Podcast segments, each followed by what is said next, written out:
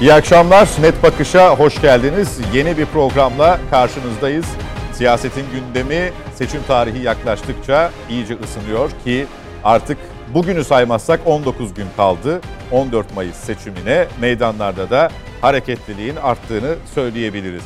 Millet İttifakı adayı, Cumhurbaşkanı adayı e, Kemal Kılıçdaroğlu'nun e, seçim e, yaklaştıkça farklı çıkışları da bir yandan sürüyor. E, son olarak paylaştığı Alevi mesajı çokça tartışıldı. E, mezhepçilik üzerine kurgulandığı anlaşılan bu politikaya ittifakın ortağı Gelecek Partisi lideri Ahmet Davutoğlu da Sünni video paylaşımıyla destek verdi. E, bu tartışmanın açıklama yapıldıktan bir hafta geçmiş olmasına rağmen halen sürdüğünü söyleyebiliriz. Bir yandan da e, Türkiye'de bahar, bahar gelecek söylemi dünyaya bahar, dünyada bahar gerçekleşecek söylemine dönüşmüş durumda. Bu akşam net bakışta Cumhur İttifakı'na destek vereceğini açıklayan DSP Genel Başkanı Sayın Önder Aksakal'ı ağırlıyoruz. Hoş geldiniz Sayın Genel Hoş buldum. İyi yayınlar diliyorum. Konuklarımıza da e, aynı şekilde iyi yayınlar diliyorum ben de. Çok teşekkürler. Size de hayırlı olsun. Ee, Teşekkür ederim. yolculuğunuz. İnşallah hayırlı olur ülkemiz için.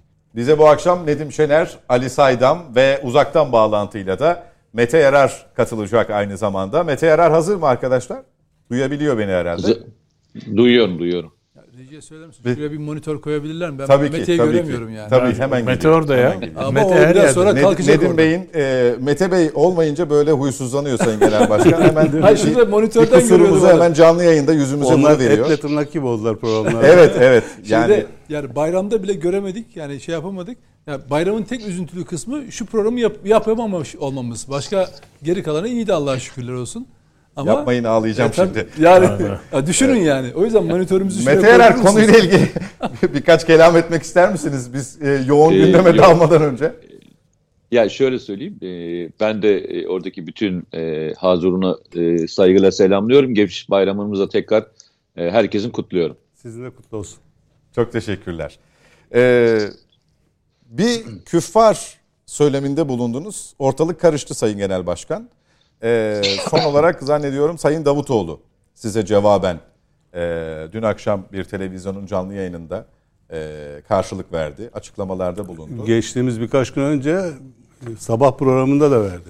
Evet. Bir televizyonda. Ee, yani sizin açıklamanızı mı yanlış anladılar? Ee, siz küffarla gerçekten Sayın Davutoğlu'nun iddia ettiği gibi Türkiye'nin %50'sine kafir mi dediniz? Yoksa e, maksadın dışına çıkmak da bu, bu derece mi çıkmak acaba? Şimdi Ee, ben- mukabele ederken karşılık Yanlış verirken? mı anlaşıldı sorunuza cevap vermek isterim. Gayet doğru anladılar aslında. Fakat benim söylemimin toplumda ciddi bir karşılığı olacağını bildikleri ve düşündükleri için de bunu manipüle ederek e, hadiseyi halkın üzerine yıkmaya çalıştılar. E, esasen kendi üzerlerine de alınmış olabilirler onu bilemem. Ama benim küffar söylemim ta Kurtuluş Savaşı döneminde hatta Çanakkale Savaşları döneminde bu topraklara e, postalıyla basan yani küffarın postalı denir değil mi? Yedi düvele meydan okumuş bir e, milletin evlatlarıyız biz. Ve Ulusal Kurtuluş Savaşımızı vermişiz. Oradaki küffar deyimi bizim topraklarımızı işgal etmek isteyen devletlere verilen isimdi. Şimdi de yaşadığımız bu. Amerika'nın öncülüğünde ve PKK terör e, örgütü eliyle PKK ve PYD o bölgede onların eliyle Türkiye karıştırılarak bölüşülmek isteniyor. Şimdi ben bunu söylemeyeceğim de neyi söyleyeceğim? Üstüne alınan varsa bilmiyorum ama ben e, %99'u Müslüman olan bir ülkenin halkına hiç kafir diyebilir miyim? Böyle bir şey olur mu? Ben de elhamdülillah Müslümanım. Ama bu topraklarda gözü olanlara söylediğim o lafı manipüle ederek vatandaşa işte size küffar dediler.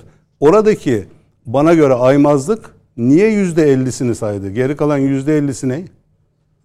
Yani biz yüzde ellisi için mi konuşuyoruz? Vatanımızı dedim ben. Vatanımızı küffara teslim etmeyiz. Hükümeti demedim ki.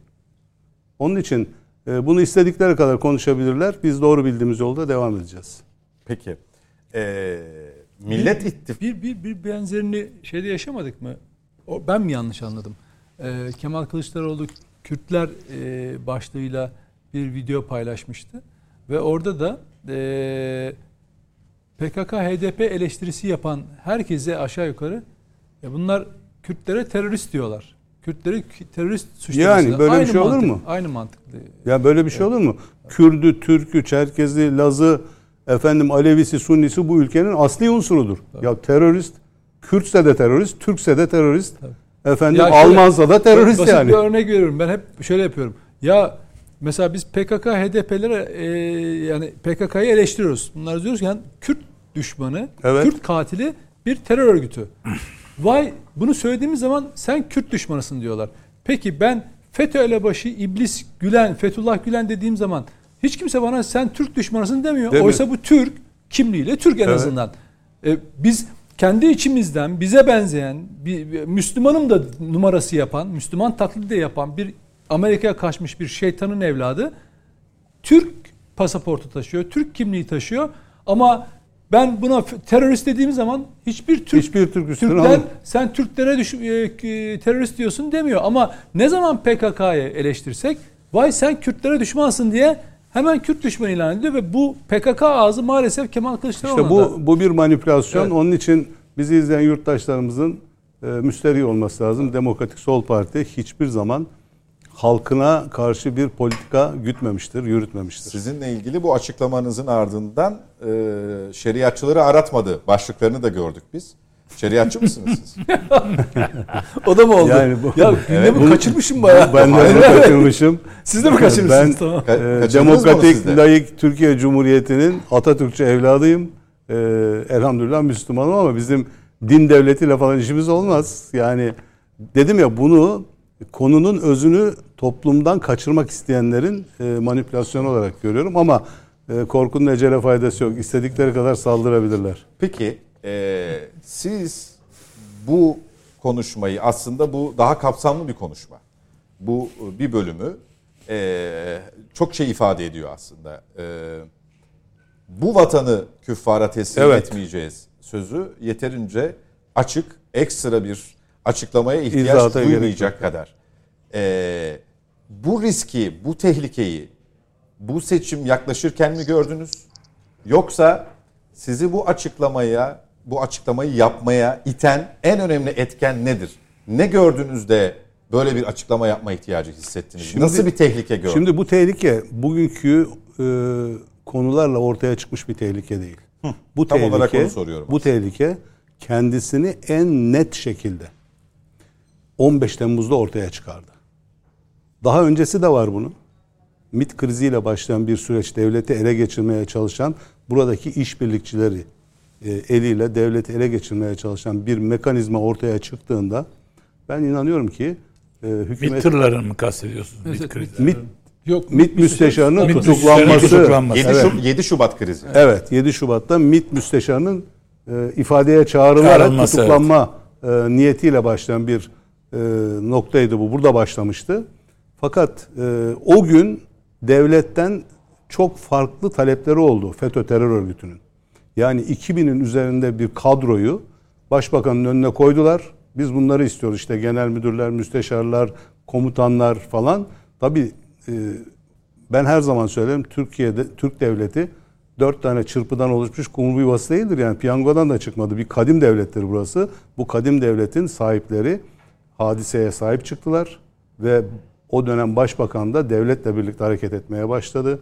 Bunu beceremeyince taçlandırdıkları yer kendilerine göre 15 Temmuz darbe girişimiydi. Orada da milletle karşı karşıya geldiler.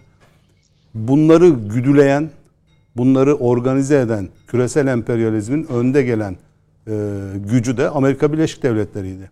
80 darbesini hatırlayın. Bizim çocuklar başardılar oraya diye bağırıyorlardı değil mi? Bu sefer başaramadılar çocukları. Milleti karşılarında buldular. Biz bunu 2002 yılında Bülent Ecevit'e yapılan operasyonla da yaşamıştık. Hatırlayacaksınız. Irak'ı işgal etmek istediklerinde Bülent Ecevit buna karşı çıkmıştı. Biz komşularımıza asla böyle bir e, saldırıya müsaade etmeyiz, topraklarımızı kullandırmayız. E, o zaman Bush dedi ki ya oradakiler e, Müslüman değil. Onlar Şii falan deyince Ecevit dedik yani Şiiler de Müslümandır. Biz Müslüman kardeşlerimize, dindarla, dindaşlarımıza böyle bir hadiseye müsaade etmeyiz dediğinde Ecevit'i neredeyse öldürüyorlardı hatırlayın. İktidardan uzaklaştırmak için. Partisini ikiye böldüler ve e, o dönem bizim partimiz maalesef o e, partiyi bir anda 136 milletvekilimiz vardı. Yarısı böyle Çin işkencesi gibi 15'er dakika arayla, yarımşar saat arayla Evet. partiden istifa ederek ayrıldılar ve parlamento grubumuz darmadağın oldu. 15 Temmuz'da mevcut iktidarda bu yanlışı görmedik. Hem iktidar partisi bir bütün olarak durdu, meclis bir bütün olarak durdu ve millet de bunun işin karşısında durunca Amerika hadiseyi e, sonuçlandıramadı. Bey, O e, partinizin yarısı bölün e, Ecevit'e karşı e, komplonun içinde yer alan milletvekilleri daha sonra bu siz e, e, Cumhur İttifakı'yla ortak hareket etmeye başladığınız zaman bir bildiriler yayınladılar. Evet. 76 tane milletvekili. Onlar onlar mı? Onlar. Hepsi mi? Hepsi hemen hemen. Yani içlerinde belki 3-5 tanesi daha sonra ayrılmış olabilirler. Ecevit'e kazık Ama atıp büyük çoğunluğu ama DSP'li numarası yapan tabii kriptolar bunlar yani. demokratik solcular. Kılıçdaroğlu'nu destekliyor diye açıklama yaptılar. Evet. Halbuki onlar demokratik solcu falan değildi. Halbuki onlar Ecevit'i sağlığında hançerleyenlerdi, arkasından hançerleyenlerdi. Bunların başında Dokuzlar Hareketi'ni hatırlayacaksınız. Ee, Uluç Gürkan'ın da içinde bulunduğu Dokuzlar Hareketi. Ee, daha birçoğunu sayabiliriz o milletvekilliği eski bakanların içerisinde. Hatta e, sizin e, hatırlatmanız üzerine bir konuyu daha paylaşmak isterim. Ee, eski bakanlarımızdan yine Melda Bayar vardı. Bizim örgüt kurulu başkanıydı o. Yani e, Masum Bey genel başkan olduğu kurultayda e, örgüt kurulu başkanıydı. Birkaç gün önce bir hadise dikkatimizi çekti. Rahşan Hanım'ın ve Masum Bey'in üyelikleri silinmişti. Yargıtay'dan. Ve bunları fark ettik. Kurultaydan önce üyeliklerini gerçekleştirdik ve kurultaya girebildiler. Yoksa giremeyeceklerdi. Nasıl e, şey e, Nasıl olduysa silmişler. Yani Raşlan Ecevit örneğin o dönemde partinin kurucusu. ya o günlerde duyulmamış şeyler tabii. Şimdi onu söyleyecektim. Biz o günlerde bunları ya hatırlamıyor muyuz? Yeterince seslendirilmedi mi? Ya Konjonktür ses- biz- müsait değil? biz o ses duyulmadı mı? Şundan.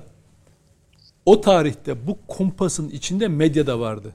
Medya Ecevit'e saldıran gruptaydı. Merkez medyadan bahsediyorum. İçinden söylüyorum size. Bu benim dediğim 2009. Ha, bu 2009 2009'u mu tabii söylüyorsunuz? 2009'da. Ama ben Ecevit'e yapılan o Ben şeyi anlatacağım size. bir Me- Melda Bayar hadisesini anlatacağım. Evet. Partinin örgüt kurulu başkanı.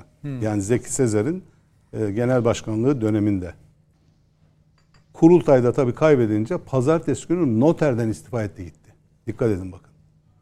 Pazartesi günü 2009'un Mayıs ayında partisinden istifa etmiş gitmiş bir vatandaş demokratik solcular diye bildiride imza atıyor.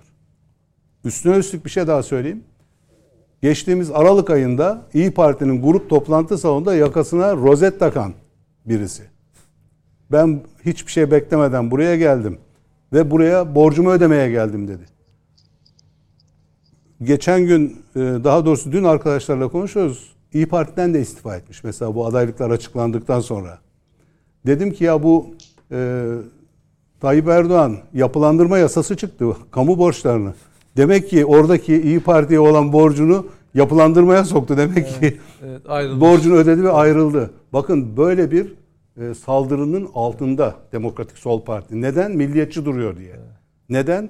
İşte bu e, Sayın Kılıçdaroğlu'nun öncülüğünü yaptığı ve Amerika'nın koordinasyonunda yürüyen sisteme DSP karşı durdu diye. E bunlar zaten zamanında partiyi satıp gitmişlerdi. Şimdi sosyal medyada bas bas bağırıyorlar işte Önder Aksakal partiyi sattı, Ecevit'in kemiklerini sızlattı. Ya Ecevit'i siz sağlığında vurdunuz, öldürdünüz. Adam yaşarken öldü. Bu da Özgür Özel'in açıklamaları. Onu da görmemiş Tabii olabilirsin. tabii. Hepsi. Ee, Ecevit'in DSP Genel Başkanı Sayın Aksakal'ı kastediyor.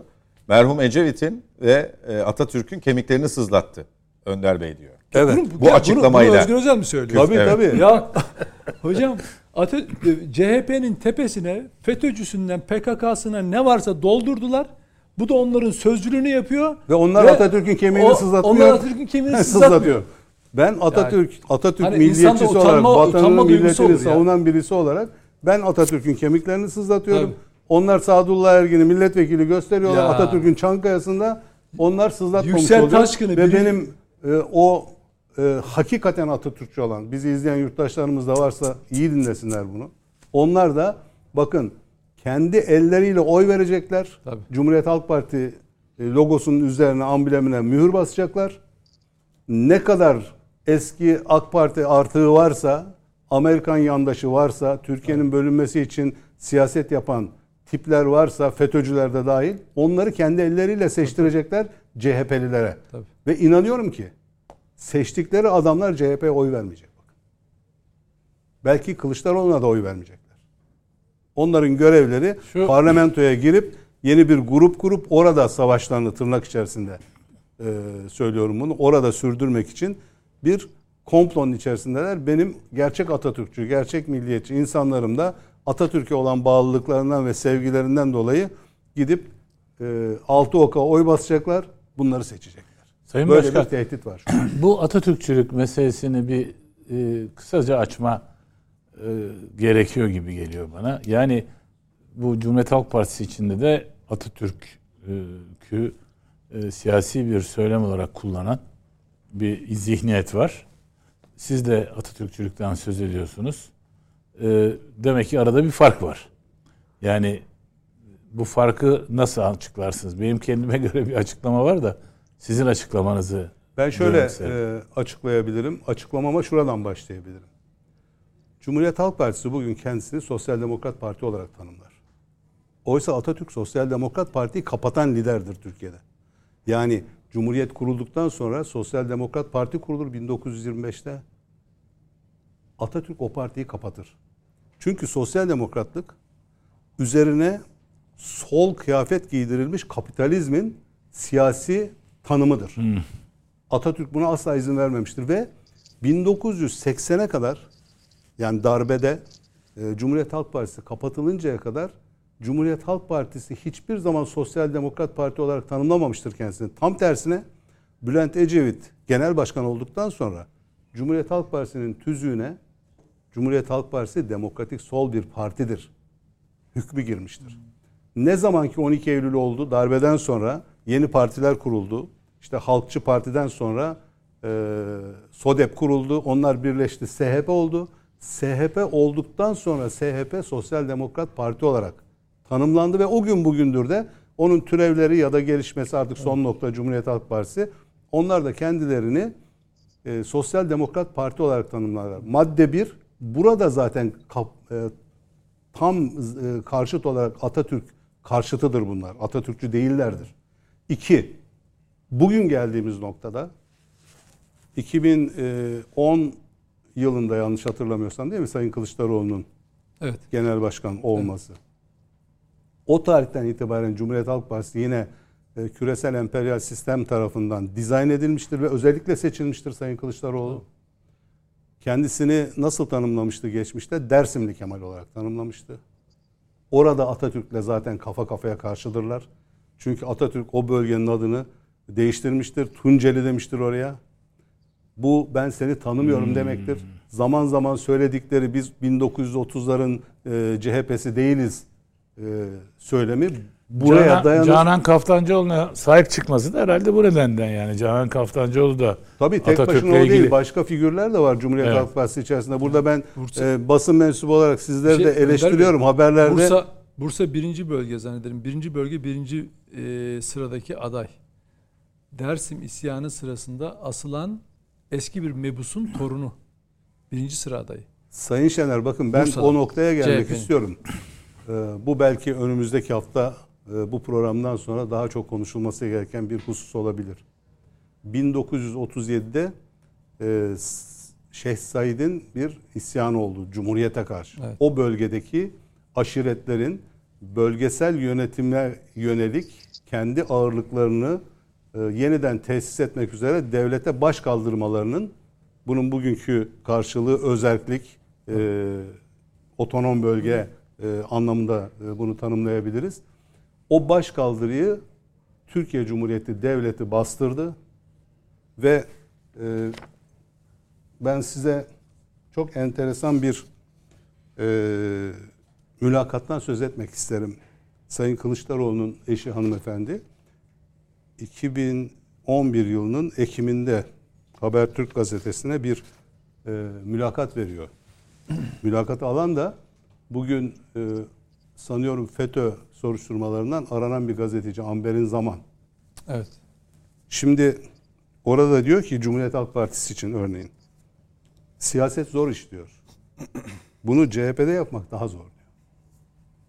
Gerçek dostlarınız kim asla bilmiyorsunuz orada. Şimdi göreve geldiği tarihteki Cumhuriyet Halk Partisi'ni düşünerek kendilerinin gerçek dostlarının kimler olacağını bilemez haldeler orada. Çünkü o dönemde Deniz Baykal ve hakikaten Atatürkçü kesimler e, orada var. Değişim kolay olmuyor ama şart diyor. Bakın. O zamanki BDP, şimdiki HDP adıyla olan partinin kadın milletvekillerine e, metiyeler düzüyor mesela. Milletvekillerine bakıyorum canavar gibiler diyor. Neyi savunduklarını çok iyi biliyorlar diyor. Ve sol diyor, Türkiye'de sol, taş çatlasa %35'ten fazla oy alamaz. Yani blokajı koymuş oraya bariyeri. 35'in yukarısına çıkamazsınız. Bu bunu ben söylerken röportajın sahibini bir kenara bırakarak söylüyorum. Bu bizim e, konumuz değil, muhatabımız olan kişi değil ama o evde konuşulan hadiselerin bu tezahürüdür. Bizi e, dinleyenler bu şekilde algılayarak e, bunu dinlemediler. Bakın gazeteci diyor ki Dersim'in çok acı bir tarihi var diyor. Öyle diyor büyüklerimiz hep anlatırdı diyor. Kemal Bey'in babası 1938'den sonra sürgün edilmiş diye konuşuyor Amber'in zaman. Evet diyor halası aileden 40 kişiyle birlikte götürülmüş derin izler bırakıyor tabii. Öfkeleniyorsunuz diyor bakın. Öfke kimedir burada? Devlete, Atatürk'e. Öfkelendiğimiz yer orası. Öldürüldüler mi diyor? Evet diyor gözleri doluyor. Şimdi konunun özüne gelelim. Bugünün e, 1937 demiştik. 1937'de yapılan ayaklanmayı gerçekleştiren Seyit Rıza'nın gün- güncel versiyonudur Sayın Kılıçdaroğlu. Bugünkü görevi odur. O bölgede özel bir yapıyı oluşturmak için Cumhuriyeti kuran partiye, Cumhuriyet Halk Partisi'ne Cumhuriyeti yıktırmak için verilmiş bir görevdir. Artık bunu net bir şekilde görmemiz gerekiyor. Kiminle? Amerika ile birlikte, FETÖ ile birlikte, PKK ile ve HDP ile işbirliği. Bunu Atatürkçülük kişisine nasıl sokuyorlar peki? Yani Atatürk milli bağımsızlık mı yani bağımsızlık benim ka- karakterimdir diyen Atatürk'ün yani Türkiye'nin bölünmez bütünlüğü meselesinde müthiş bir hassasiyet gösteren misak-ı biz milli diyen Her Atatürk'e nasıl? açıklamamda benim yardımcılarım da e, aynı şeyleri söylerler, tekrarlarız. Maskeli siyaset bu işte. Çok Yani çok enteresan şey- bir şey söylüyorsun. Seyit Rıza esittir Kılıçdaroğlu mu? Bugünkü versiyonu Sayın Kılıçdaroğlu'dur. E Yani bundan tırnak içinde söylüyorum. Kılıçdaroğlu'nun rahatsız olacağını düşünmüyorum. Bir de gurur duyabilir yani. Belki de. Belki de. Çünkü e, siz e, programı açarken bir husustan bahsettiniz. Bahar falan hadisesinden. Geleceğim, oraya da geleceğim. Herkes de zannediyor ki hani hakikaten bizim bildiğimiz bahar mevsimi gelecek. Çiçekler açacak, kuşlar uçacak, kelebekler kanat çırpacak falan. Hayır. Bu olay ta Irak'ın işgal öncesi hatırlayın Arap Baharı denilen bir süreç Yeşil Kuşak Projesi FETÖ'nün öncülüğünü yaptığı Yeşil Kuşak Projesi dünyada uygulanmaya başlandı ve Condoleezza Rice 2002 yılın, 2000 yılında 2001 yılında daha doğrusu bizim bölgemizde Orta Doğu'da 22 ülkenin sınırlarını değiştireceğiz diye açıklama yapmıştı. Ve yine hatırlayalım bizim Lozan Anlaşması'nı Amerika hala da ne kabul etmiştir ne de imzalamıştır. Bu bölgedeki hesapları ve hevesleri bitmediği için. Şimdi Arap Baharı Suriye'de bitti. Türkiye'ye sirayet ettiremediler. Şimdiki bahardan kasıt bunu böyle anlamamız gerekiyor bizim. Türk Baharı bunu Türkiye ile başlatıp e, Orta Asya'daki Türk devletlerine kadar yayarak dünyanın tamamen hakimiyetini eline almayı ya da Rusya'ya karşı tam merkezi bir noktayı yakalamaya yönelik bir stratejinin başlangıcındayız. Türk milleti buna izin verir mi derseniz Yani seçim vermeyeceğim çünkü. kampanyasında tercih edilmiş e, bahar söylemi Söylemin sıradan bir, bir söylem söz değil. değildir. Bir subliminal mesajdır. Ee, kendisini ya da bu yapıyı altı yedili masa diyelim artık yedili masayı organize eden yapıya ben ye- yerimde duruyorum sağlamım baharlar gelecek mesajını e, seçimin sloganı olarak ortaya koymuşlar ve bu 15, şekilde yürüyor. 15 Temmuz öncesi 1-2 gün öncesinde bu yine yeşillendi. Fıstık dalları diye Evet bir şey işte var. o Yeşil Nazım Kuşak projesi evet Yeşil Kuşak projesi FETÖ öncülüğünde biliyorsunuz yürütülmüştü. Siz e, basını da eleştiriyorum dediniz. Biz orayı es geçmeyelim. O eleştiriyi Doğru. alalım. Hangi konuyla ilgiliydi? Biraz o? önce e, Sayın Saydam dedi ya Canan Kaftancıoğlu muhabbeti. Ya ben bakıyorum televizyon kanallarına Sayın e, Canan Kaftancıoğlu'nu CHP il başkanı olarak Tabii, tanıtıyorlar tabii, devamlı. tabii. Ya ma- hem hukuk devleti arıyorsunuz hem hukuk devletinden söz ediyorsunuz. Hukuken İstanbul İl Başkanı değil değil mi hanım- hanımefendi? Niye peki siz gazeteci olarak e, haberlerinizde İstanbul. İl Başkanı diye hatta geçenlerde bir televizyon kanalında teke tek programı aldılar. E, ismini seyredenler bilirler. Altında da İstanbul İl Başkanı diye yazıyoruz. Kendi elinizde hem hukuku katlediyorsunuz. Ondan sonra millete hukuk vaat ediyorsunuz. İşte maskeli siyaset dediğim hadise bu. Kendinize geldiği zaman her şey mübah. Başkası yaptığı zaman hukuksuzluk. Onun için bizim e, çok uyanık olmamız gerekiyor bu dönemde. Ee, eski Genel Başkan Sayın Zeki Sezer de sizi eleştiriyor. Tam karşıda durması gerekiyordu. Cumhur İttifakı'nın içinde değil, karşısında olması gerekiyordu diyor. Bir de ee, eski DSP'li 74 bakan ve milletvekili de ee, Millet İttifakı'na Sayın Kılıçdaroğlu'na destek vereceğini açıkladı. Az önce ee, sözünü ettiğiniz isimler midir bunlar? Evet. İşlerinde mesela Hasan Gemici hatırlayacaksınız bizim bakanımızdı Ecevit hükümeti zamanında. Ee, 30 bin lira para verdiler değil mi? Başvurular 30 bin liraydı CHP'de. Hepsi sıraya girdiler. Hiçbirini de göstermedi Kılıçdaroğlu. Ee, Çünkü onların kadrosu zaten başka yerlerde hazırlanmış, e, ortaya konulmuştu. Yani kendi il başkanları bile istifa etti Cumhuriyet Halk Partisi'nde. Bildiğim kadarıyla hiçbir il başkanı milletvekili adayı yapılamadı. Olmadı yani.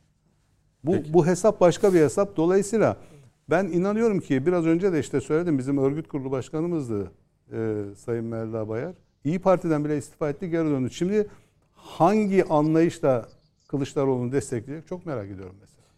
Bir de bir Mete Yarar'a dönelim. Hem değerlendirmelerini alalım hem de sorusu varsa alalım. Ee, çok beklettik kendisini. Mete Yarar. Yo, estağfurullah. Ben e, dinliyorum. E, Önder Bey'i geçen gün de uzun uzun dinlemiştim. Başka bir kanalda da dinlemiştim. Orada bir ifadesi vardı. Bir fotoğraf vardı hatırlarsanız. 1974'teki Kıbrıs Harekatı sırasındaki dan sonra galiba yanlış hatırlamıyorsam çekilmiş fotoğraf veya öncesi de olabilir. E, rahmetli Bülent Ecevit'le e, rahmetli Necmettin Arbakan'ın bir fotoğrafıydı. O fotoğraf üzerinden bir yorum yapmıştı. Ben e, tekrar o fotoğraf üzerinden yorumunu tekrar almak isterim kendisinin.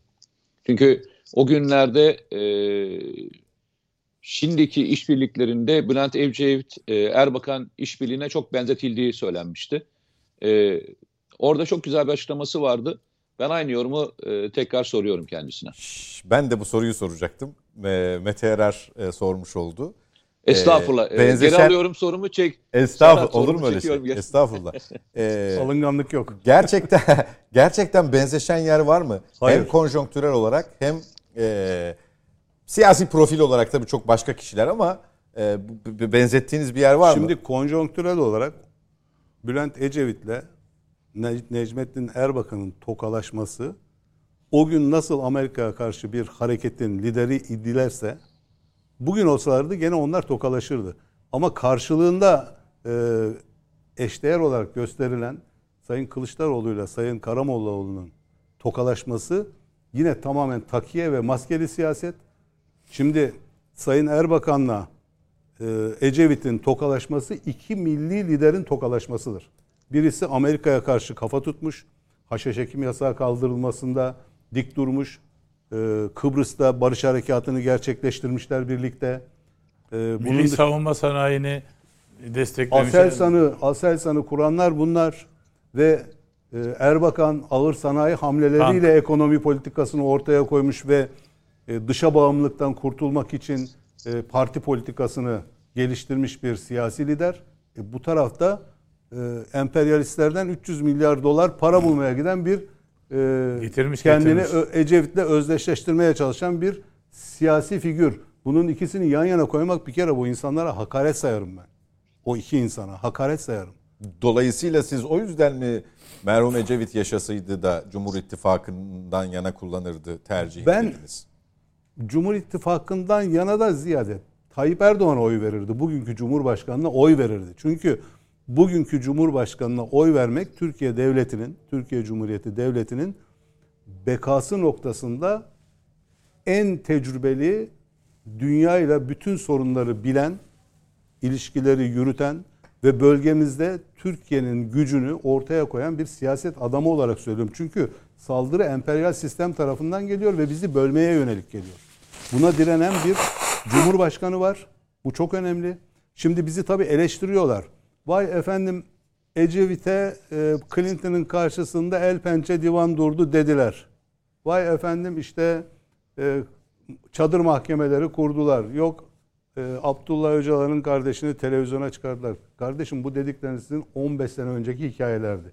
Şimdi geldiğimiz noktaya bakalım. Geçmişte yapılan hatalar yok mudur iktidar partisi tarafından? Elbette var. Biz bunları zaman zaman sizin pro- programlarınızda da eleştirdiklerim olmuştur. Ben birkaç defa burada TVNet'te de söyledim. Ama dünün yanlışı bugünün doğrularını ortadan kaldırmamalıdır. Bugünün doğrusu Türkiye Cumhuriyeti devleti ne diyor Sayın Cumhurbaşkanı? Tek devlet, tek bayrak, tek millet, tek vatan diyor değil mi? Biz de bunu diyoruz. Bu eleştiri, Yıllardır da bunu bu söylüyoruz. zaten. eleştirilerinizi de kapsayan şekilde, kapsayan şekilde siz eee, bugün merhum Ecevit olsaydı Sayın Erdoğan'a oy verirdi söylemini ilk ne zaman söylediniz? Mesela 15 Temmuz'un bu anlamda bir milat olduğunu ifade ediyorsunuz. Ki siz yeni kapı ruhuna da bu arada onu da söylüyorlar. Yani ne menfaati var ki Önder Bey'in son iki ayda destek vermeye başladı falan. Eee, o kısma da bence açıklık getirin. Şimdi efendim Ee, Ona şöyle daha açıklık- önce eleştiriyordunuz hükümeti fakat e, vatan ve bağımsızlık bölünmezlik e, denkleminde e, hakkı da teslim ediyorsunuz. Bu söylemlerimiz Ona dair Tabii, açıklamalarınız var zaten onun için uzun zamandır bizi işte Cumhur İttifakı yandaşı e, ona işte yağcılık yapıyor falan derlerdi. Bizim e, özellikle 15 Temmuz'dan sonraki devletin duruşu, Kıbrıs konusundaki duruşu mesela, Libya ile yapılan e, münhasır ekonomik bölge anlaşması konusundaki kararlılığı, Mavi Vatan. Mavi Vatan konusundaki duruşu, özellikle son zamanlarda hemen hemen bir buçuk yıl oldu değil mi? Ukrayna Rusya savaşı başlayalı bir yılı geçti. O dönemde Türkiye'nin ağırlığını hissettirmesi ve bölgedeki hakimiyetini bütün dünyaya kabul ettirmesi. Türkiye olmasaydı Afrika'daki ya da başka Avrupa'da dahil olmak üzere e, açlıktan öleceklerdi. Bizim sayemizde tahıl koridoru açıldı da insanlar kursağından ekmek geçer hale geldi. Şimdi biz bunlara doğru dediğimiz zaman bizim işte bu e, Cumhuriyet Halk Partisi'ndeki biraz önceki bahsettiğimiz o Manisa milletvekili tipindeki adamlar onların algı e, o operasyonlarıyla kendi yandaş kanalları var. Onların bir iki tane. Bir tanesi Amerikan merkezli Tilki TV var. Fox. Bir tane de İngiltere merkezli e, yeni kurdular Sözcü TV diye bir kanalları var. Oralardan tek kale maç yapıyorlar. Millet de tabii e, kendilerini Atatürkçü olarak tanımlayan ve hakikaten Atatürkçü olan Türkiye Cumhuriyeti Devleti'ne yürekten bağlı insanlarımız bunların yalanlarıyla akşama kadar oyalanıyor ve o algı içerisinde e, cebelleşiyorlar. Bizim bunları mutlak surette uyarmamız gerekiyor. Mevzumuz artık e, söz edilen soğan sarımsak kısmını geçti. Yani Orada da çok eleştirildiniz. e, öyle ya. Şimdi ben şunu sarımsak- iddia ediyorum. Eğer senin vatanın olmazsa o soğanı ekeceğin tarla olacak mı elinde? Sarımsağı ekecek bir tarlan olacak mı? Ben önce vatan derim. Başka hani e, beylik bir laf gibi gelir belki ama söz konusu vatansa gerisi teferruat diye. Ben şimdi vatan tehlikedeyse soğanı sarımsağı düşünecek halim yok ki. Aç kalırım ben. Bu ülkeyi kuranlar, bu ülkenin e, kuruluşunda canını feda eden insanlar, o Kurtuluş Savaşı'nda hangi e, manzaralarla bizim gözümüzün önünde duruyorlar? Kaan'ı da merminin üzerine çocuğun üstündeki battaniyeyi örten anne değil mi? Oraya gidenler, savaşanlar. Yani Ya da Ecevit- bir tas üzüm hoşafıyla akşama kadar e, bir şey yemeden savaşan, kurşunlara göğsünü siper eden Mehmetçiklerimiz ben, ben değil bir mi? örnek vereyim size. 2001 yılıydı. Krizin olduğu dönem. Merkez Bankası da Başkanı da Gazi Erçel, Başbakan da Sayın Ecevit'ti. Aynı şey yaşanıyordu biliyor musunuz? Biber, yeşil biber hikayesini hatırlar mısınız? Ve Merkez Bankası Başkanı dedi ki çünkü Mart ayı gibiydi aşağı yukarı. E, yemeyin falan demişti. Hatırlıyor musunuz? Evet. O biz manşetler yaptık. Vatandaşa yemeyin dediler. Yeşil biber işte o 30 40 lira olmuş falan. O zamanki fiyatla söylüyorum. Yani anormal. Çünkü niye? Turfanda ürün. Yeşil biber bulunmuyor fazla. 30 milyon. İhracatı var. Tabii çok yüksek artmış. O ürün üzerinden öyle bir yıpratma kampanyası yaptı ki basın. Ya sanki zannediyorsun ki o an yani o ay o o gün herkes yeşil biber yiyen ekmek gibi bir şeydi bu. Ekmek konuşulmuyordu ama yeşil biber üzerinden. Bugün de mesela soğanın sadece depoda olan e, süreçle ilgili yeni ürün çıkana kadar yaşanan bu e, şey fiyat sıkıntısı Stokla ilgili. ya stokla ilgili bir sıkıntı. Onu iyi niyetlisi var, kötü niyetlisi var ayrı bir şey. Onu tartışmıyorum. Bu arada Yüksek- pahalı. Şey, yani tabii, o, onu- o- o onu- gerçekliği orası- görmezden gelmeyelim. Bunu vatan diyenin önüne sen soğan koyduğun zaman adam bugün sokakta insanlar söylüyor. Soğan bulurum ama vatanı kaybedersem bulamam diyor. Evet. Ama bir taraftan da işte e, bunu abartı Bu görenler Bu var. popülizme gerek yok. Bu, bu şöyle insanların bu baskının altında kalmasına gerek yok. Kardeşim gerçekten söylüyorum. Önder Bey çok doğru bir şey söylüyor. Küresel sistem bütün bir tsunami şeklinde Hasan Cemalleri, Cengiz Çandarları, liberalleri, ikinci cumhuriyetçileri, FETÖ'cüsü PKK'sı, içeride satılık ata- şey sahte Atatürkçüleri, sahte milliyetçileri ne varsa sahte muhafazakarları, Ayasofya'yı tartışmaya açan tipler bir dalga halinde geliyorlar ve bunlar belli ki bir dalga olarak gelecekler. Seçim sonrasında o dalga çekilecek ve tortularını, şimdi tortu diyeyim ona ya da artıklarını belli ki meclis sıralarında da bırakacaklar. Biz göreceğiz o tipleri. Onlar yine ikinci cumhuriyetçilik yapacaklar, Atatürk düşmanlığı yapacaklar, PKK seviciliği, FETÖ övücülüğü yapacaklar, FETÖ'cüleri savunacaklar ama o tortular orada kalacak.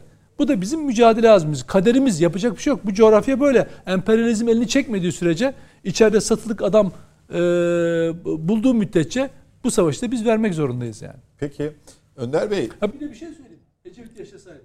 Bak ben daha iddialı bir şey söyleyeyim. Ecevit yaşasaydı bütün milliyetçi ve muhafazakar, ulusalcı bütün takım şu anda onun peşinde peşindeydi. Oraya katılırdı, buna oy verirdi değil. Ecevit iki sözüyle, iki lafıyla herkesi kit- toplardı. top- Tabii, tabii. Çünkü ve ona dindarı e, olmasın muhafazakar kim varsa Erbakan'ın hatırına bile peşine koşardı insanlar. Çünkü ulusal yani bütün mesele şu. Bakın e, o, Kurtuluş Savaşı'ndan bu tarafa Atatürk'ün mücadelesiyle gelinen ulus devlette bu milli milli bugün yerli milli dediğimiz tutum ya da e, şey anlayış öyle bir yerleşmiş ki her siyasi akımdan şeye hemen mesela ister muhafazakar, ister milliyetçi, ister ne bileyim yani farklı düşünce düşüncesi olsun. Karşı taraf hemen neyle suçluyor? Bunlar da ulusalcı. Bu da ulusalcı çıktı. Bu da milliyetçi çıktı. Bu da ter, İttihat Terakkici. İttihat Terakkici de milliyetçi falan ya. Şimdi o oraya niye kriminalize etmek için? Ama kendisi satılık bir liberal, satılık bir FETÖ'cü, satılık bir PKK'lı, satılık bir ikinci cumhuriyetçi ortalıklarda geziyorlar. Ama sana bana herkese hakaret etme e, şeyini bulunuyorlar. Bir tarımsal ürün üzerinden onu insanlar üzerine baskı kurup konuşamaz hale getiriyorlar. Yani çünkü niye? Senin bir ürün gösteriyor. Diyor ki soğan diyor sen vatanını savunamaz hale geliyorsun. Değil mi bu iktidar bunu yaptı? Tamam kardeşim biz bu iktidarın ne yapmadığını biliyoruz. Ama bizim için dediğiniz gibi mevzu bahis olan vatan. Evet konu artık Tabii. o e, güncel Tabii. bu, deyimi var ya bu level, sen- bu sen, level atladı sen artık. so, iktidar- soğan konusunda kafa yorduğun kadar şu PKK ile CHP'nin ilişki PKK HDP'nin ilişkisini bir konuş bakalım. Yüreğin yetiyorsa Ee, diyeceksin. bu tip açıklamalar, bu tip açıklamalar hamasi bulunup e, çokça abartıyorsunuz e, dendiğinde de şu soru akla geliyor.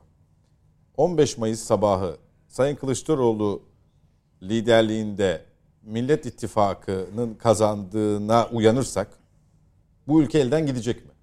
Şimdi 15'inde gitmeyecek tabii ki. Bu bunu iddia etmek hadiseyi hafifletir. Öyle bir şey yok ama o süreç başlamış olacak. Neden?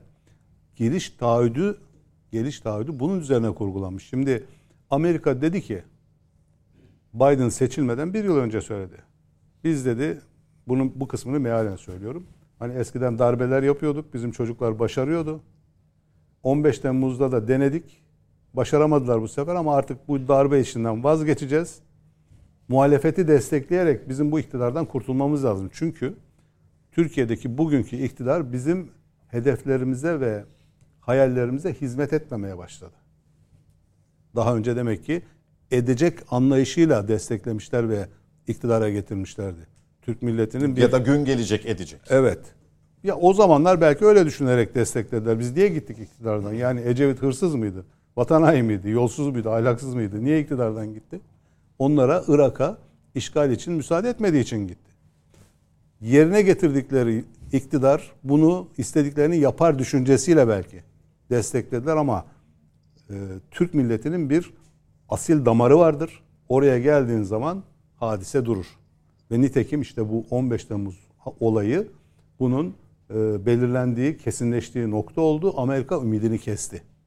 Ne dedi bu sefer Biden? Biz dedi muhalefeti destekleyerek bu iktidardan kurtulmamız lazım. Aksi takdirde sözde Kürdistan'ı kurma e, Bir de öz eleştiri yaptı ya. Yeter derece destekleyemedik falan. Evet. Yani Daha aktif olmamız lazım Biraz dedi. gecikecek İhmal dedi. ettik. İhmal ettik Evet. dedi. Evet. Değil mi? Ee, Önder Bey. E, araya gideyim mi? 2000, Dönüşte- Bir cümle söyleyeceğim. 2001 yılında hani e, Ecevit'in bir uluslararası e, şey e, kumpasla karşı karşıya olduğuna şahitlik ettik. İman da ettik yani ona. Ancak o tarihte küresel sistemin ajanı Kemal Derviş ve sizin partinizden kopartılan bir ekipti. Onların iktidar olması için hatta manipülatif anketleri biz görüyorduk yani Evet. sahadan da medyada da. Onların isteği aslında onun seçilmesiydi. Bence Erdoğan orada biraz piyangodan çıktı. Çıkınca da onu çevreleyip e, belli bir noktaya taşıdılar. Katılıyorum. Çünkü ondan önce Erdoğan şeyde değil. YTP vardı değil mi? Yüzde YTP 43 onu ile söylüyorum. geliyor diye manşetler Ya, atılmıştı Hocam mesela. yani şey onlar farklı partilerdeydi. Birleştirip Kemal Derviş birinci çıkartılıyordu ya. Gözümüzle gördük Evet, biz bunları. Sonra yani da sonra da ilk darbeyi e, Irak tezkeresinde yediler. galiba. tabii. Orada. Evet. Araya Görüş belirtmiş oldu. Dönüşte e, Tamam. daha uzun zamanımız olacak. E, bir reklam arası devam edeceğiz. E, DSP Genel Başkanı Sayın Önder Aksakal'la söyleşimiz. Devam ediyoruz Net Bakış'a. Demokratik Sol Parti Genel Başkanı Sayın Önder Aksakal konuğumuz.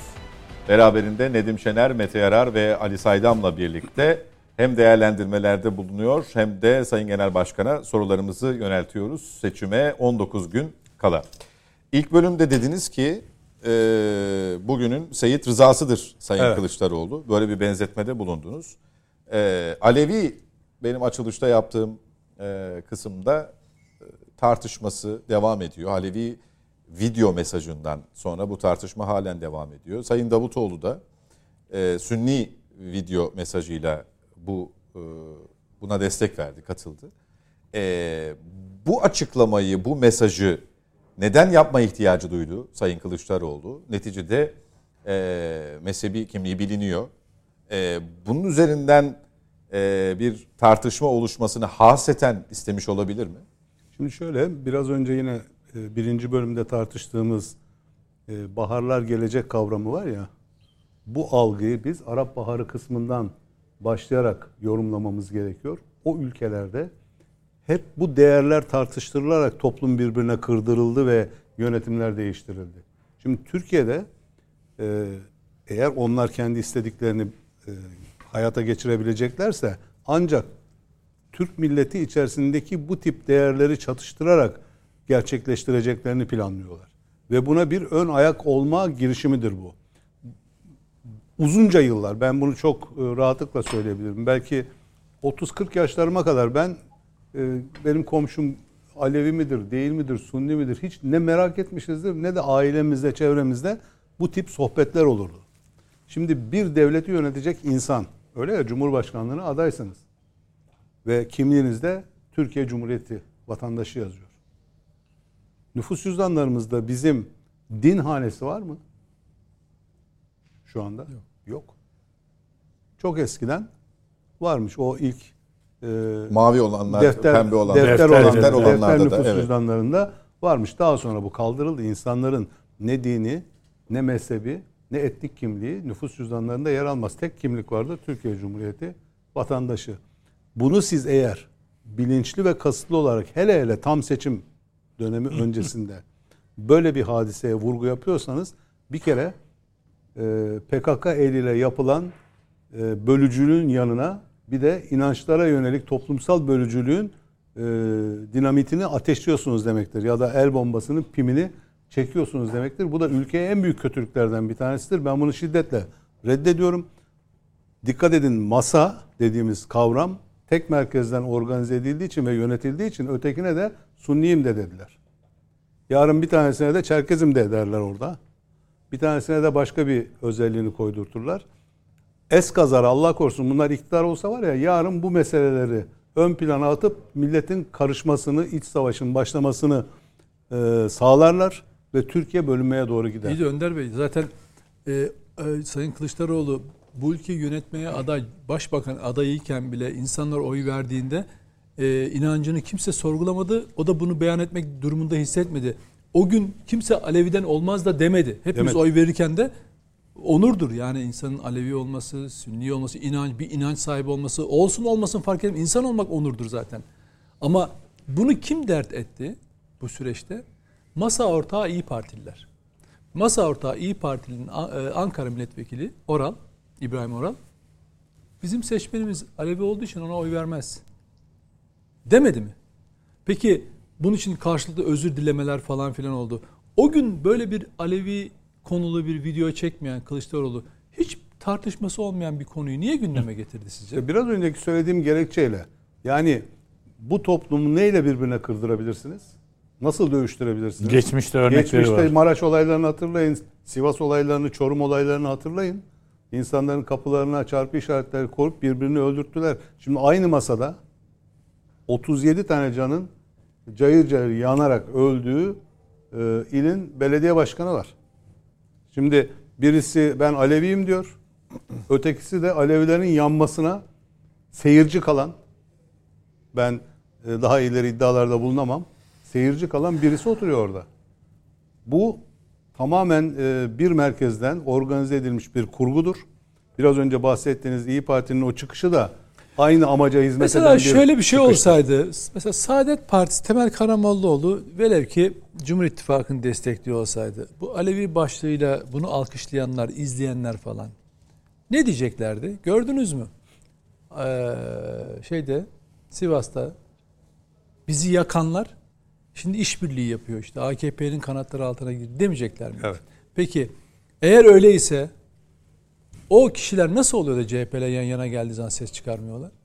Yani onu bilemiyorum. Tabii dedim ya bu masayı organize eden yapı e, hakikaten dünyada gerek ekonomik olarak gerek siyasi olarak güçlü bir yapı.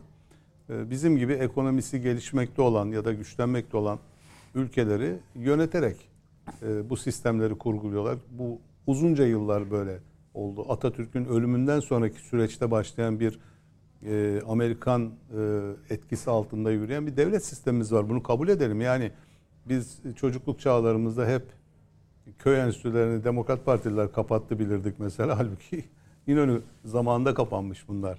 E, bu bugünkü hadise değil. Uzun yıllardır bu böyle ama ne zamanki Amerika çıkarları e, sekteye uğradı, iktidara getirdiği kim olursa olsun gözünün yaşına bile bakmamış. Adnan Menderes'i bile bir kaşık suda boğmuş göndermiş yani. Köy, köy enstitülerinin kapatıldığı tarihler Anadolu'da misyoner okullarının alıp başını gittiği Açıldı. dönemler. Evet yani. Aynı, Aynı, dönemler. aynı dönem. Hangi parti iktidarda? Cumhuriyet Halk Partisi. Ali Bey Ya ben e, bu gene dönüp dolaşıp şeyi merak ediyorum. bu iletişim konusunda mesela önce biz dili kullanıyordu Kılıçdaroğlu. Belli bir zamandır diyelim ki benim tahminime göre iki buçuk ay, üç aydır ben deyip duruyor. Yani ben parayı iki, 300 milyarı getirdim. Buraya vereceğim, şunu yapacağım, ben çözeceğim. ben çözeceğim. Ha bile ben dilini kullanıyor. Bu arada açık yüreklilikle ifade edeyim. iletişim, siyasi iletişim çalışmalarını ben teknik olarak başarılı buluyorum.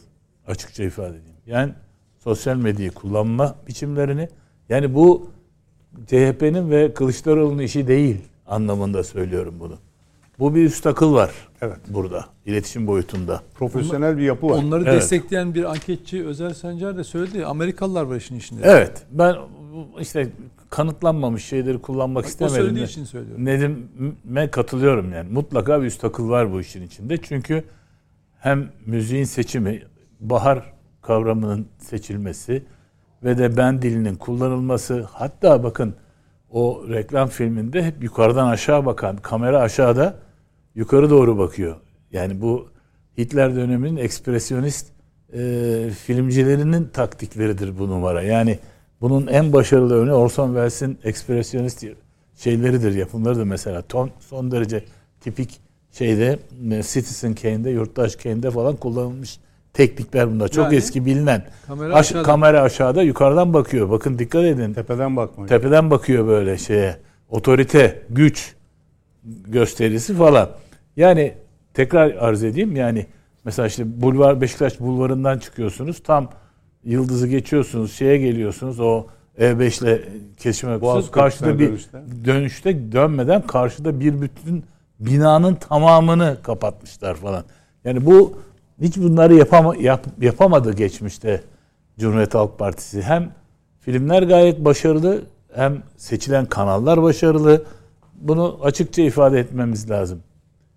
Şeyinkini nasıl buluyorsunuz? Akşener'in Mao şey Ya çok kötü yani. Bunlar Akşener, afişleri. Akşener şeyin reklamını yapıyor tabii daha çok. Şimdi o da enteresan bir şey. Komünist İmamo- Partisi'nin mi? Evet İmamoğlu'nu kullanıyor habire. Kendisi itibarı yerlerde süründüğü için yani bu kalkıp oturduktan sonra. Şimdi sorum şu. Böyle bir öbür tarafta Cumhur İttifakı'nın elinde olağanüstü bir koz var tabii. Bir lider var ve o liderin hem dünya görüşü hem karizması hem inancı hem yani bir insan bu kadar inancına sadık ve bu kadar e, bağlı olursa zaten bir güç sergiliyor. Onun zaten belagat kabiliyeti falan filan. Fakat iletişim tekniği olarak yani ben mesela 4-5 tane şarkı var ortada AK Parti'nin şu anda dolaşan. Birbiriyle yarışıyorlar ve birbirini öldürüyorlar yani şu anda. Böyle bir düzen bozukluğu seziyorum ben öbür tarafta. Allah'tan Cumhurbaşkanı var ki o çıkıyor Toparlıyor. toparlıyor eseriye götürüyor. Şimdi sorum şu. Sadece şey vermek değil yani e, işi organize etmek ve de proje haline getirmek değil. Fiilen e, uygulamanın içinde de yönettiklerine doğru, do- doğru bir his var içimde. Yanıl, yanılıyor muyum acaba? Yani Hayır yanılmıyorsunuz. Bunu sosyal medyada da çok rahatlıkla görebiliyoruz. Ee, kendilerinin yürüdükleri yolda önüne çıkabilecek en ufak taşı en büyük taşla ezme Bravo. refleksi var. evet çok Bu, enteresan, doğrudur. bu e, sadece strateji değil.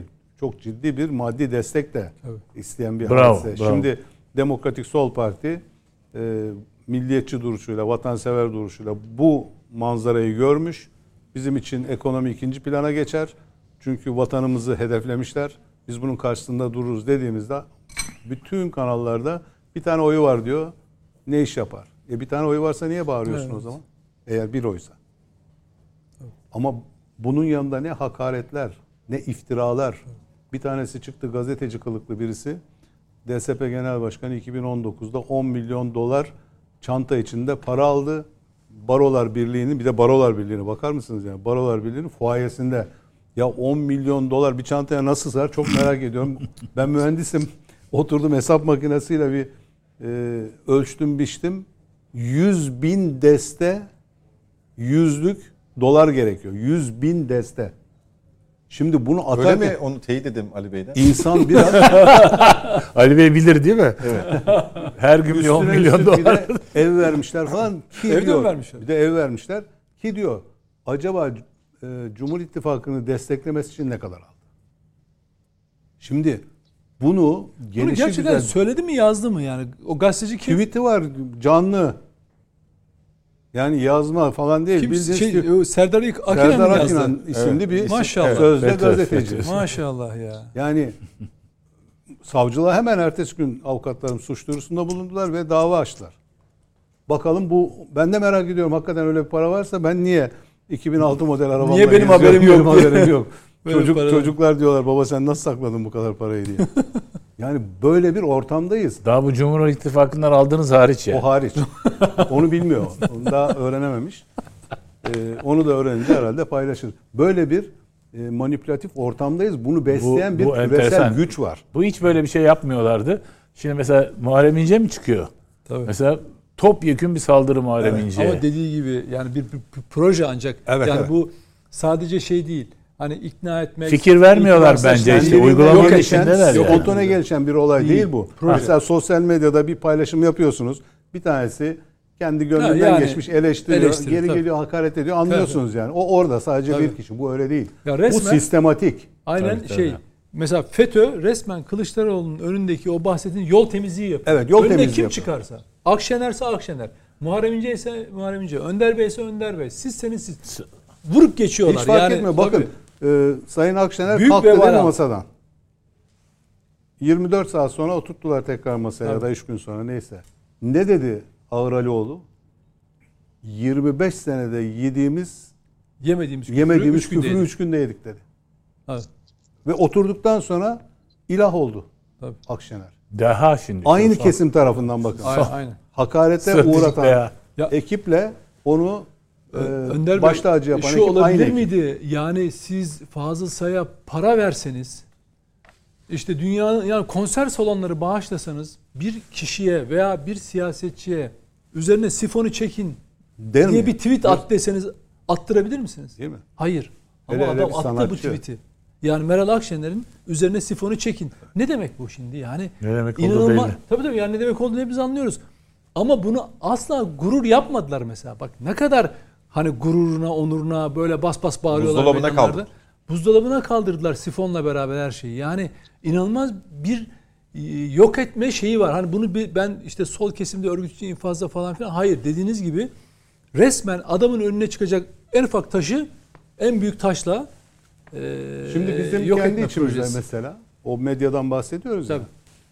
Bu tartışmaları tabii ki biz bu kararları alırken Önder Aksakal tek başına çıkıp da ben böyle istiyorum deyip karar almıyor. Yani bu parti e, 38 yıllık bir parti, bir geçmişi var. Siyasi deneyimleri var, birikimleri var. Üç Hem de defa az. devlet yönetmiş. E, hani dün kurulmuş bir parti değil ki. Demokrasi dediğimiz zaman algılamakta ya da kabullenmekte zorlandığımız husus şu. Ben bir kurulun içerisindeyim. Benim istediğim olmazsa çeker giderim. Halbuki demokrasi bu değil ki. Demokrasi yarıdan bir fazlasının evet dediği yere yarıdan bir eksik olan kesmin icabet etmesi ve ona saygı duyması demek değil midir? Mecliste de bu şekilde 600 milletvekili var. 301 tanesi bir şeye evet diyorsa o kanun çıkıyor ve bütün toplum buna uymak zorunda. Bizde de aynı şekilde bu gerçekleşti. 3 tane başkan yardımcısı arkadaşımız bizim bu görüşümüze katılmadılar mesela. Görevlerinden ayrıldılar. Dediler ki yani bu kurul içerisinde sizin gibi düşünmediğimize göre burada bulunmamızın bir anlamı yok. Bütün medya DSP çöktü. İstifalar peş peşe geliyor. Sanki partiden istifalar varmış gibi. Böyle bir şey de E, Eski olmadı. genel başkan yardımcısı suç şey YSK'ya başvurdu galiba sizin milletvekili Bakın düşünebiliyor musunuz? Benim adaylığıma parti meclisinde ettiler. Bu onaylanmadığını. sebeple. Halbuki e, bunu yapan sözüm ona hukukçular güya kendi parti tüzüğünü bilmeyen, siyasi partiler yasasını bilmeyen, e, bunun işleyişini bilmeyen insanlar e, bir algı yaratılmasına da e, malzeme vermiş oldular. Halbuki Yüksek Seçim Kurulu orada itiraz etti ne oldu? İncelediler. Yaptı, yapılan işin yasal olduğu, hukuka uygun olduğu, tüzüğe uygun olduğu ortaya çıktı ve adaylıklar kesinleşti. Bu işte o algının bizim üzerimizdeki olan etkisini gösteren bir örnek bu. Oysa Demokratik Sol Parti'nin kuruluş Bu, felsefesi bu, bu isimler eğer teklif Millet İttifakı'ndan gelseydi herhalde hayır demezlerdi değil mi? İlk Efendim, sizin Cumhur İttifakı'na. isim vermek istemem ama bu isimlerden bir tanesi hatta diğerleri de Cumhur İttifakı 20 milletvekili verirse kabul edelim diyenlerdi mesela. E şimdi 20. Cumhur İttifakı Grup 20 kuracak. milletvekili verince mübahatta örneğin 3 milletvekili verdiğinde tukaka mı sayılmalı? Ya da böyle mi konuşulmalı? Nicelik meselesi Bu bu yani. tabii bu bizim içimizdeki muhabbet. O ayrı bir şey ama bu algı bu toplumda yaratıldı maalesef. Şimdi bir televizyon programcısı bizim bu kararımızı parantez içerisinde söyleyeyim. Yani o televizyona çıktığı zaman demokrasi, hukuk, eşitlik, hak, adalet kavramlarını ön plana çıkararak e, yaygara yapan bir tip biz böyle bir karar aldık diye e, ahlak yoksunu dedi ya. DSP'nin genel başkanı ahlak yoksunu dedi. Yani demokraside görüş ayrılığı olması Ahlak Senin gibi düşünmeyenler ahlaksız demek midir? Mesela. De- hukuk bu mudur? Kim Demokrasi bu, Hangi mudur? gazeteci bu? Allah Ya aşkına? bu da isim öğrene öğrene bir ya bak biz şöyle Ben, Lise yapıyor. ben isim vermedim. Kim? isim Söyle. vermedim. Kocaeli e, Şehir Hastanesi'nin açılışında Washington Portakalı dedim. ha, Fatih Mesela. Portakal. Kendilerini bilmişlerdir onlar. Evet, Neden? Fatih Washington'dan yönetiliyorlar Tabii. çünkü. Yani ona ona aslında işte biraz medya desteği o konuda yani biraz arşivi e, şey yapmanız lazım. Fatih Portakal şöyle bir gazetecidir. Gazeteci Hrant Dink cinayetinden sorumlu Ercan Gün isimli FETÖ'cü vardı. iki bayloğu olan. Bu iki bayloğu olan FETÖ'cü aynı zamanda Dink cinayetinin karartılmasında rol aldığı için e, 20 küsür yıl hapis cezasıyla cezalandırıldı. Diğer istihbaratçı FETÖ'cülerle beraber aynı hapishanede. Bu Fatih Portakal Ercan Gün'ü yıllarca haber müdürü olarak künyesinde tuttu. Tutukluyken, hapishanede tutukluyken tuttu. Maaşını da verdi. Avukat da görevlendirdi. Kelebek ödüllerinde de ödülünü ona atfetti. İnsanda biraz utanma, haya olur. Öldürülmüş bir gazeteci cinayetine rol almış bir gazeteciyi sen haber müdürü olarak tutuyorsun. El aleme ahlak dersi veriyorsun, gazetecilik dersi veriyorsun. Utanmadan, utanmadan hala bu mesleği yapabiliyorsun ve senin etrafında da bir kişi bu kirli ve kanlı geçmişini hatırlatmıyor sana. Sen de o suç ortağısın. Ben hat ben biliyorum ben yaşadım bunu o gün yazdım. Tarihinde söyledim. O gün de söyledim. Unutturmayacağım seni dedim. Ama şimdi çıkıyorlar bunlar bu süreçlerde O- onun için Sözcü ahlak televizyonda çalışabiliyor demek Tabii. ki. Efendim? Onun için Sözcü televizyonda, televizyonda çalışabiliyor. Hocam- yani merkez aynı yerden idare ediliyor. Sen Hocam Hakikaten bunlar- demokrasiye bunlar- inanıyorsan. Bak buradan söylüyorum. Buradan söyle. Her yerde hesaplaşmaya hazırım bunlarla ben. Bunlar gazeteci cinayetini karartan FETÖ'cüleri destekleyen adamlar. Ben bunu zaman gazetede yazdım, Twitter'da da yazdım, her yerde yazdım. Bunu milletin Fatih Portakal'ı gördüğü zaman bırakın siyasi angajmanlarını, e, Ahmet Davutoğlu'na oy verebilirim diye tuhaf tuhaf açıklamalarını, bırakın onun gazeteciliğini. Bu adam FETÖ'cü Ercan Gün'ü kollayan o cinayetin üstünde örtülmesini kollayan gazetecidir ya. Bakın yani ama kendine bir, bir gazetecinin görevi öldürülmüş meslektaşının hakkını aramak, korumaktır. Sen ne yaptın? Kelebek ödülünü ona atfettin. Yıllarca künyede tuttun. Zar zor Amerika'dan yöneticilerin bile isyan ettiler. O kanaldan biri aradı beni, içerideki durumları anlatıyordu. Amerika'daki yöneticiler bile isyan ettiler en sonunda. Ama utanmadan şimdi çıkıp ahlak dersi veriyor. Ya bunu bu insanlara bunları hatırlatmak lazım. Bunun seçim dönemi şunu yapıyor, bunu yapıyor değil. O kendini bypa- şeye standby'a aldığı dönemde de ben bunu yazdım. Ne zaman kafayı kaldırdı ben bunu hatırlattım. Ölene kadar da hatırlatacağım. Bu, bu, bu lekeyi onun alnından çıkartmayacağım. Ta ki özür dileyene kadar. Ben bir hata yaptım diyene kadar. Peki. Ee, bir Mete Yarar'a döneceğim. Bir fotoğraf eşliğinde döneceğim. Ee, arkadaşlar hazırsa onu verelim. Ee, Mete Yarar da görsün. Evet. Kılıçdaroğlu'nun yiğitleri. Ee, şu an ekranda. Kefen, Ee, kefen. Mete Yarar. Burada burada Şunu kamera, soracağım. Burada kamera fotoğrafta bir şey var. İki Ay, tane Mete Yarar. iki tane Ali Saydam varken bana niye soruyorsun? Onu Ali. Saydam değil ya. Ali ben Saydam, Ali Saydam yok ki burada şu an. Yani Bak. sana oradan var gibi Bey, bir geliyor. Deminden bahsettiğiniz fotoğraf Mete Yarar dedim, fotoğraf dedim, soru sana dedim. ama bak Başıma gelene bak yine. Bak benim dikkatimi çeken ne biliyor musunuz? Kemal Kılıçdaroğlu'nun arada oldukça ezik ama iki Ya belediye sana da soracağım. yanında Yem- oturtulması. yeminle sana da Ben soracağım. onun yorumlamasını isteyeceğim özellikle. Estağfurullah. Mete Bey'den mi isteyeceksin? Hayır, Yok, Ali isteyecek. Me- Mete, Mete konuk Ya ya. bana niye Ya müsaade adam etmiyorsun? konuk kardeşim. Niye yorayım ben Mete'yi? Arkadaşlar ayrıca bu gecenin starı e, Sayın Başkan yani.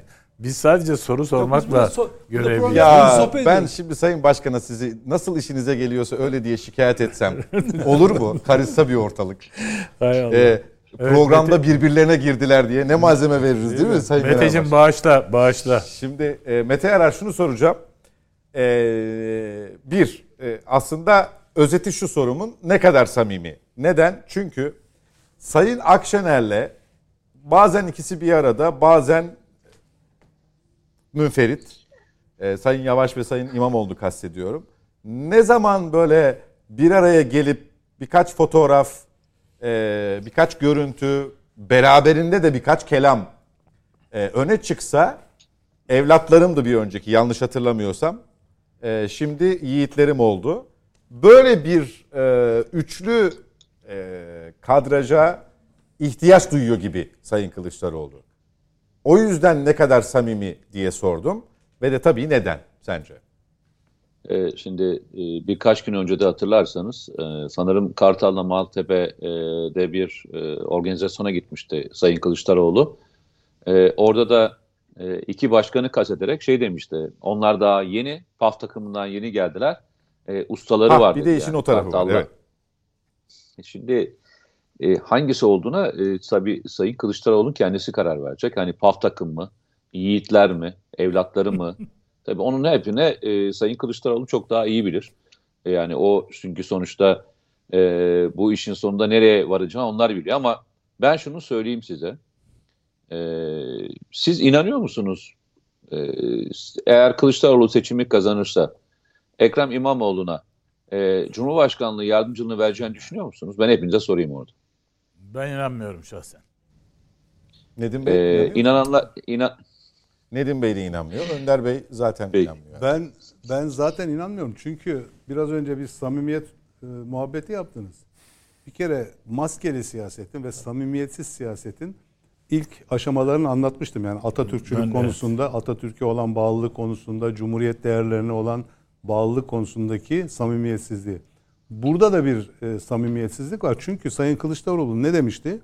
Belediye başkanlarımız kendi illerindeki halkına hizmet edecekler. O hani bir e, Cumhurbaşkanı adayı kim olsun süreci vardı ya. O dönemdeki söylediği oydu. Şimdi ne oldu da belediye başkanları kendi halkına hizmet etmekten vazgeçilebilir noktaya geldi? İki, Türkiye 85 milyonluk bir ülke. Cumhurbaşkanlığı yardımcılığı yapacak başka iki, iki kişi daha yok muydu mesela memlekette? Ben burada Sayın e, Yavaş'ı ve Sayın İmamoğlu'nu tenzih ederek söylüyorum. İyi insanlardır, başarılı insanlardır, dürüst insanlardır. Tartışmamız bu değil. Ama, Ama- Sayın Akşener'in masaya dönme şartı bu. Değil efendim. Arşivlerinizi karıştırın. Cumhuriyet Halk Partisi açıklama yaptı. Biz daha önceden planladık bunu dedi. Akşener'in masadan kalkabileceğini ve buna karşı nasıl bir tedbir almamız gerektiği konusunu planladık. Ona e, belediye başkanlarını Cumhurbaşkanı yardımcısı yapalım diye teklifi götürmek üzere hazırlamıştık dedi. Cumhuriyet Halk Partisi açıklama yaptı bunu. Müsavat Bey de bunu doğruladı aşağı yukarı. Evet doğru. Dahiyane bir strateji dedi Meral Akşener'in. Bu Hayır, dedi. o, o Sayın Akşener tarafından Akşener'e yorumladı. yönelik. Onu da öyle diyorum Sayın Genel yani. Başkan'ın söylediği Bir paralellik var. Evet. bir paralellik bunu Cumhuriyet Halk. Partisi açıkladı. Vardır arşivlerde. Biz Ben dedi daha önceden planlamıştık bunu dedi. Yani Akşener'in kalkacağını düşünmüşler onlar. Bunu nasıl oturtabiliriz siz tekrar? inan- inandırıcı bulma, Ben, e, bulmuyorsunuz değil mi? Bu Bulmadığımı inandırıcı söylüyorum, değil. tabii ki. tabii, Mete'nin- yani. Bu samimiyetsiz bir siyaset. Tabii. Tamamen yine bir algı olayı bu. Biraz önceki o yapı bu algıyı oluşturmak için bunu yapıyor. Şimdi İstanbul'dayız değil mi? 16 milyon e, halkın başkanıyım diyor Sayın Başkan. Neredeler peki şimdi? Seçim bölgesi. Diyelim ki Giresun'dalar, Trabzon'dalar, efendim Çankırı'dalar, başka yerdeler. Diğeri Ankara. Burası bir hukuk devleti. Belediye başkanlarının çalışma düzenine ilişkin bir yasa yok mu bizde belediye kanunu? Validen belediye izin başkanları nasıl çalışır? Validen nasıl izin alır? Ne zaman nereye gider? Peki Bir kere burası ilinde çalışır. efendim? İlinde çalışır herhalde değil mi? Ya Bizim- nerede çalışıyorsa bir kuralı var değil mi? Yani bunu İçişleri Bakanlığı'ndan yeri geldiğinde yurt dışına gideceği zaman e, hangi prosedürün uygulanacağına yönelik kurallarımız var.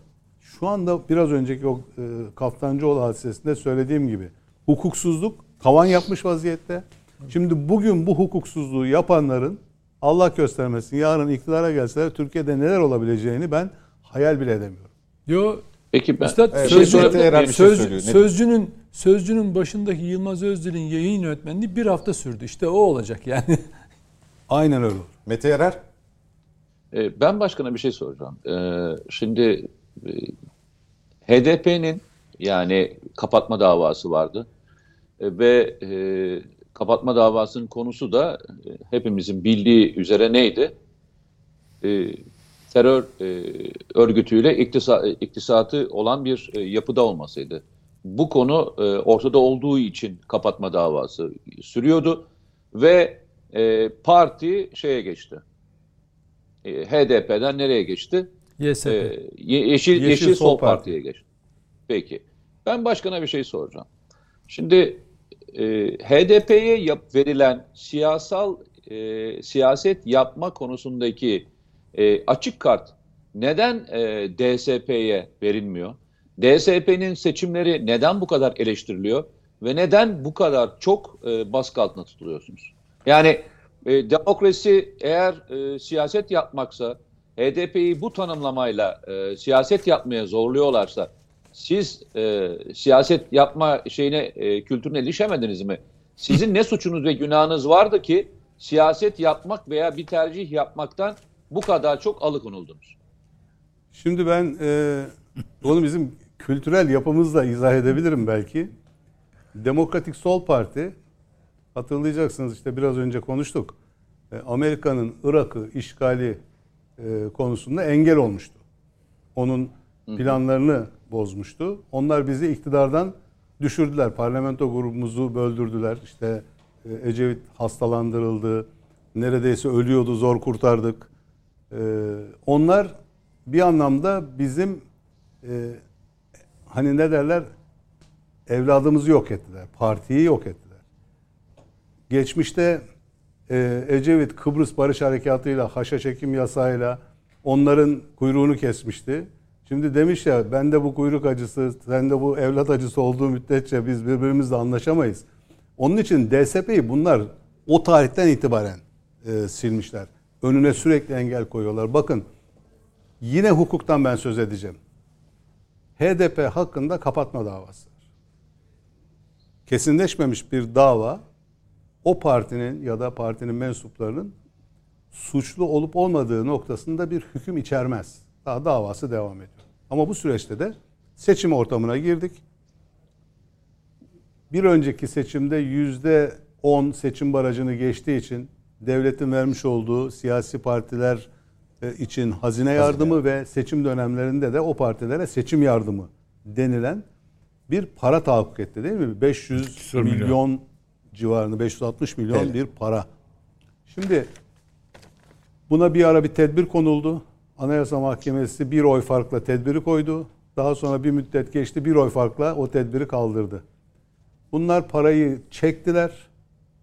Bunu ben çünkü yetkili yerlerden biliyorum. Ama kendileri seçime katılmıyorlar. Yeşil Sol Parti e, çatısı altında seçime girecekler.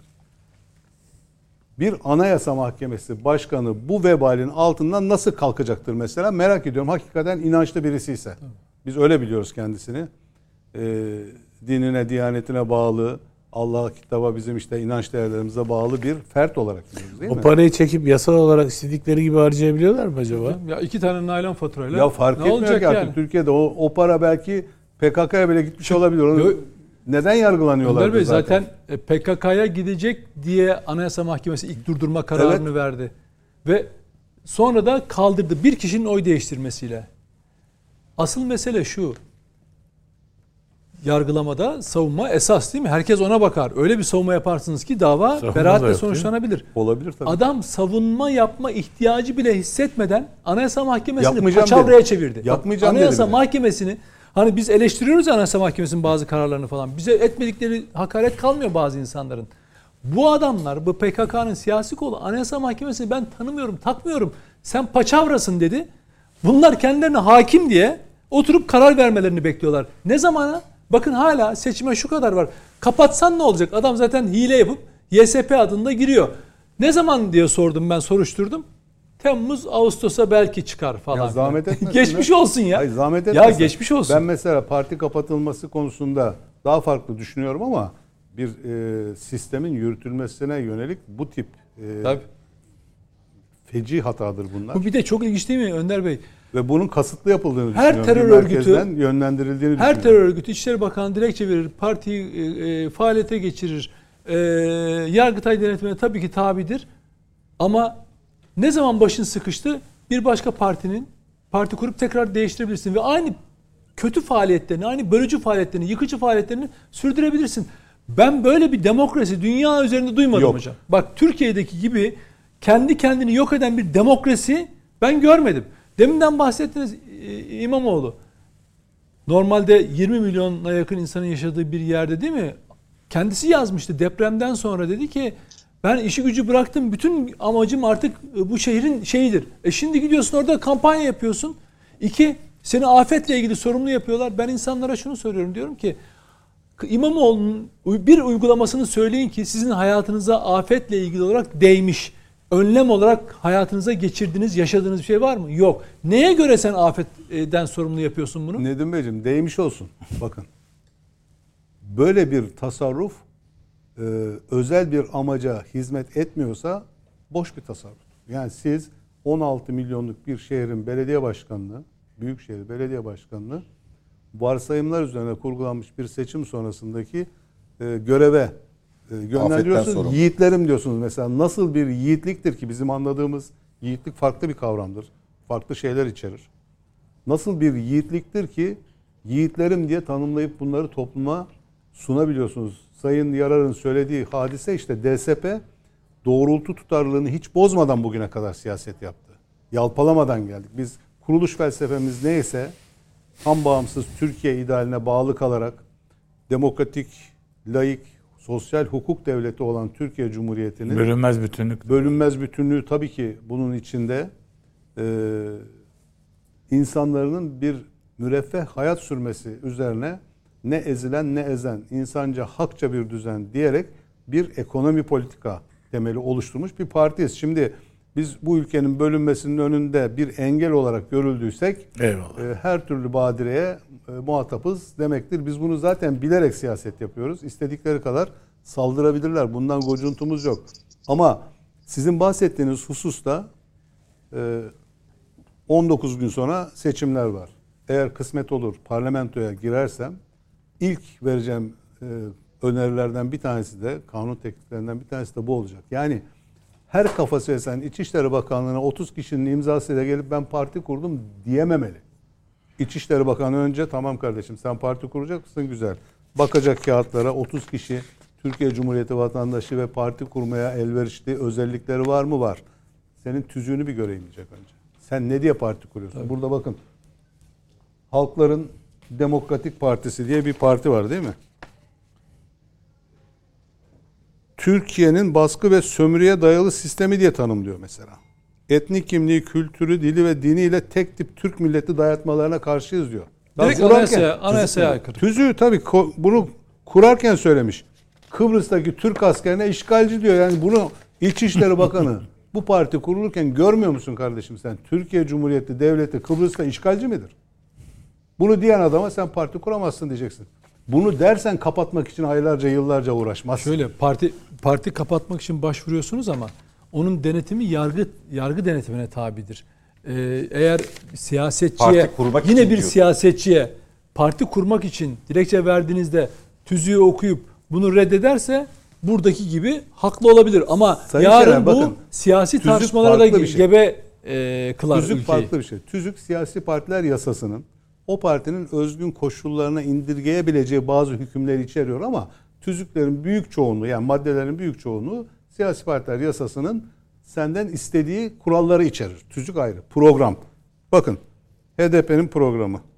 Güçlü, demokratik ve özel, yerel ve bölgesel yönet, yönetimlerle mümkündür diyor. Toplumun kalk- kalkınması. Yani özelliği adam kurulurken istemiş senden. Şimdi sen bu olarak gelirsem ne yapacağım belgesi bu. Evet. Ben iktidara gelirsem Programı. ne yapacağım programı bu. Bu işte. Sen bunları eğer diyorsan Ya tüzük eşittir.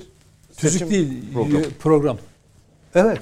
Program program. Tüzük Yani eşittir bu program değil. programı okuyarak partinin kurulmasına izin verilmesi gerekiyor. Tabii o da yargı, Aksi yargı denetiminden geçmesi lazım. Yani dediğiniz şey yargı aşamasında halledilebilir. Canım İçişleri Başkan diyor Bakanlığı'nın ki ama İçişleri yargı, Bakanlığı'na bu yargı yetki departmanı verilmiş. yok mu ya? İçişleri Oturur Ba- okursun şöyle, bunu. İçişleri Bakanlığı bugün AKP'dir, yarın başka parti ama siyasi kimlik taşır.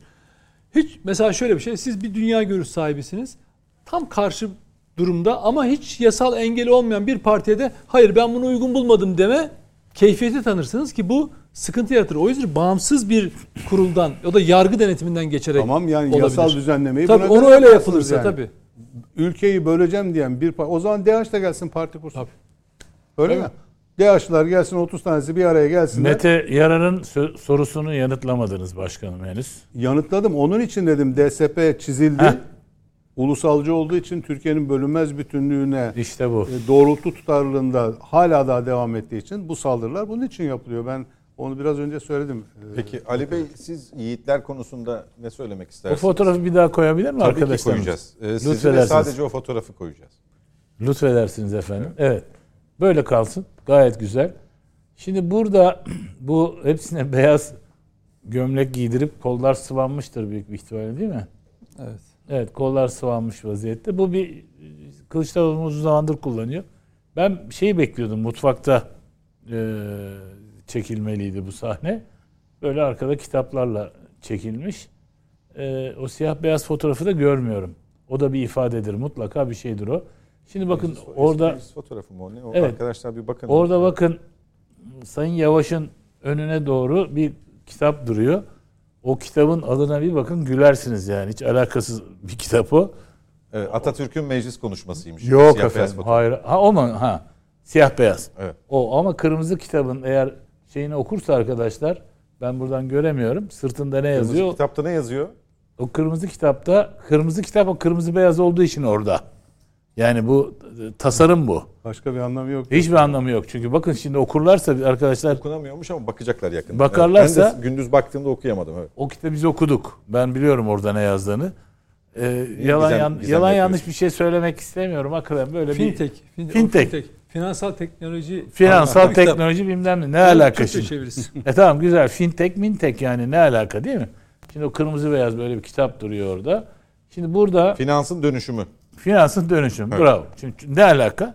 Yani olsa da kodum olmasa da kodum şeklinde bir kitap duruyor orada. Şimdi burada şeyin e, esas bence nedeni e, bu mesela Meral Akşener'in reklam filmi var ya orada Meral Akşener'in reklam filminde e, İmamoğlu'nu habire yanında onu kullanıyor. Onu onun reklamı yani İmamoğlu reklamı gibi bir şey o.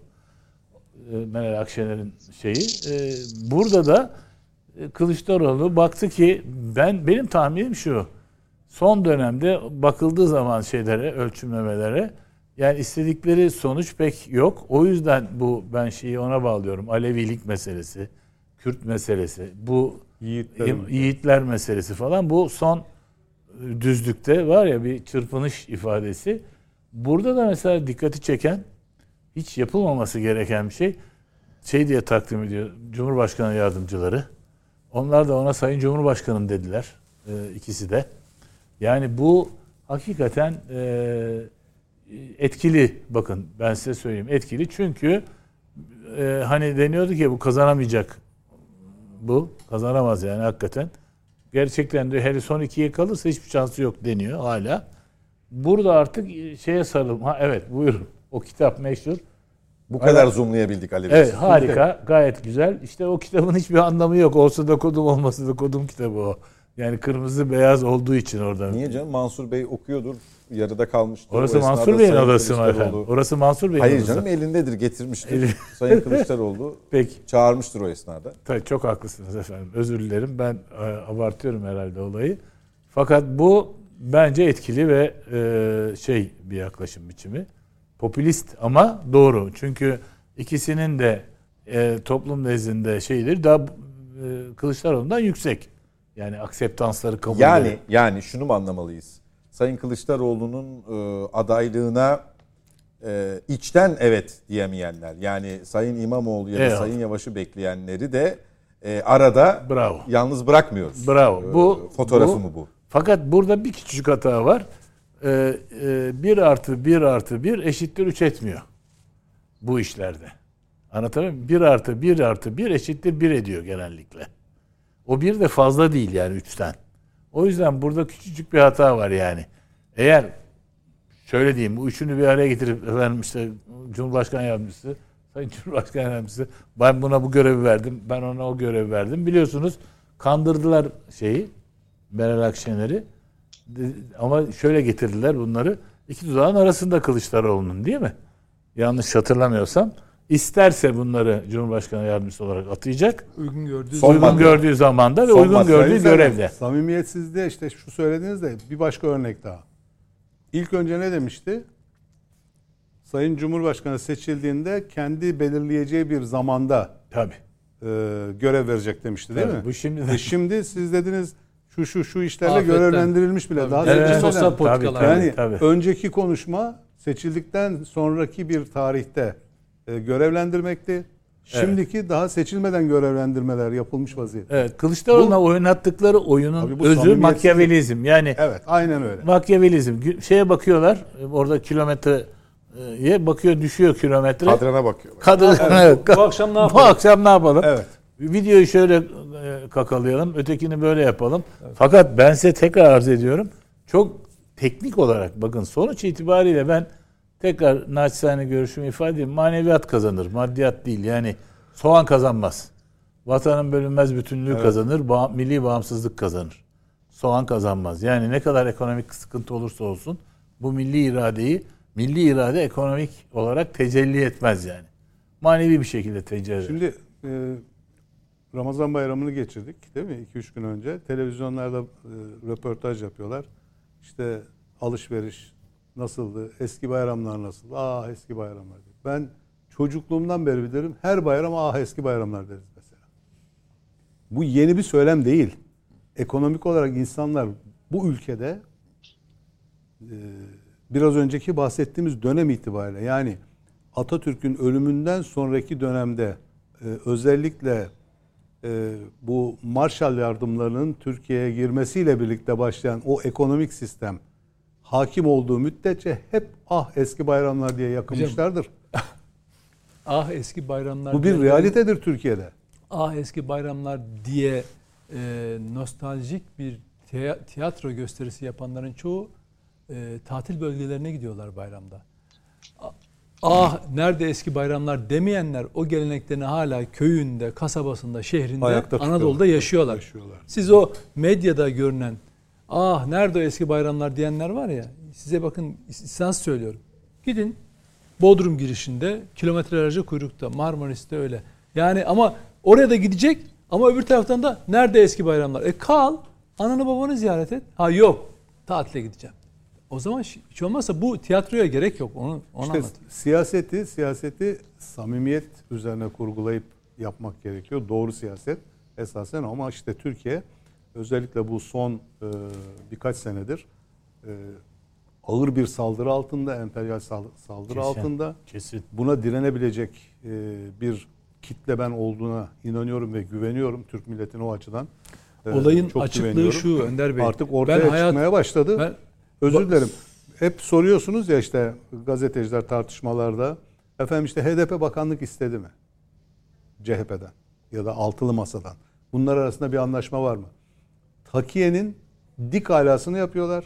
Şimdi diyorlar ki e, HDP seçime girmiyor. Hani biz HDP ile beraberdik. Bunu söylüyorlar Ya, mı gerçekten? Evet. Yok canım. Ben bunu daha söyleyen İşte Özgür Özel, bunu böyle mi söylüyor? Muharrem Ha, Erkek şey daha dedi. geçen gün Sen açıkladı. nasıl kaçırdın onu ya? Fakat Özgür Özel'in çok Çok Evet. bulacağım şimdi onu. Yani insanın Nedim'in aklıyla tweet konuları Tamam, belli oldu Mete Yarar. Toplumun aklıyla alay ediyorlar resmen. Evet, tabii. Yani iddia ne? Yedili masa diyoruz değil mi? Yedili masadan kastımız altılı masaya eklemlenmiş olan HDP ortaklığı. Diyor ki şimdi Özgür Özel, adamlar diyor kendi ittifaklarını kurdular. Kardeşim ittifak Türkiye Büyük Millet Meclisi seçimleri için kullanılmıyor ki söylemde. Cumhurbaşkanlığı seçimleri için kullanılıyor. Adam dedi ki İmamoğlu ya da Kılıçdaroğlu aday gösterilirse biz aday çıkarmayacağız. Çünkü onlar bizim taleplerimizi ancak karşılayabilirler. Bunu Yerine taahhüt ediyorlar. Şimdi sözümün başına dönüyorum. HDP'ye bakanlık verilecek mi? PKK diyor ki kayyum uygulamasına son verilsin. Diyor değil mi? Sayın Kılıçdaroğlu da söylüyor. Gelince diyor kayyum uygulamasını KHK, kaldıracağız diyor. Değil mi?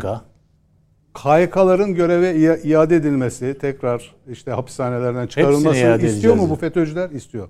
Sayın Kılıçdaroğlu da söylüyor bunu. Ben PKK kısmına ya da HDP kısmına geleceğim. Öbür taraftan Avrupa yerel yönetimler özellik şartını iktidara gelir gelmez getireceğim diyen kim? Sayın Kılıçdaroğlu değil mi? Aynı talebi yapan PKK değil mi? Peki. Yine PKK'nın taleplerinden bu saldırılar tırnak içinde söylüyorum. Türk ordusu onlara saldırıyor güya. Şimdi Sırrı Süreyya Önder diyor ya tutsak arkadaşlarımız diyor. Sanki Serbest bir savaş kalacaklar. varmış da bizim bildiğimiz tutsaklık kavramı iki devlet arasındaki savaşta elde edilen esirler üzerine Esir- söylenir. Esir tutsak. Sen evet. sen bir devlet değilsin ki sen bir terör örgütüsün. Seninkiler hükümlü tutuklu. Şimdi sınır ötesi harekatların durdurulmasını isteyen bir PKK var. Aynı söylemi Sayın Kılıçdaroğlu da söylüyor. E o zaman HDP'nin bir bakan istemesine gerek yok ki. Doğrudan Cumhurbaşkanı seçiyor zaten HDP. Kendi Cumhurbaşkanını seçmiş olacak. Biz bunu millete anlattığımız zaman DSP Ecevit'in kemiklerini sızlatıyor oluyor. Bugün Ecevit yaşıyor olsaydı aynı şeyler söyleyecekti. Bu Özgür Özel de karikatür gibi şey dedi biliyorsunuz. Sordular iltisak miltisak HDP.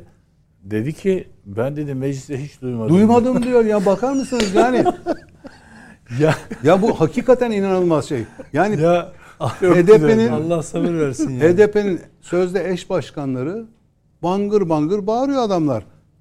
Şeyde şeyi, ne diyor? Kandil'de fotoğrafları var boy boy adamların. yok, kendisinin Sen bunu eğer kendi- görmediysen demek ki milletvekilliği yapmıyorsun bu Önder Bey ülkede. kendisinin tweet var 2016'da. Adalardan dağlardan talimat alan Demirtaş e, CHP'ye sataşıyor falan diye tweet'i var. Şey, E nasıl duymamış oluyor? o Ay, bakın şey mesele şu. mecliste duymadım. mesele şu ki Ondan Meclis- sonra da diyor ki bu sabah çıkmış DSP'nin tabağından diyor kimse diyor Cum Kılıçdaroğlu- Cumhur İttifakı'na oy vermez. Kılıçdaroğlu Kıl- grup sözcüsü olarak CHP seçmenini aptal yerine koyma görevini Özgür Özel'e vermiş belli ki.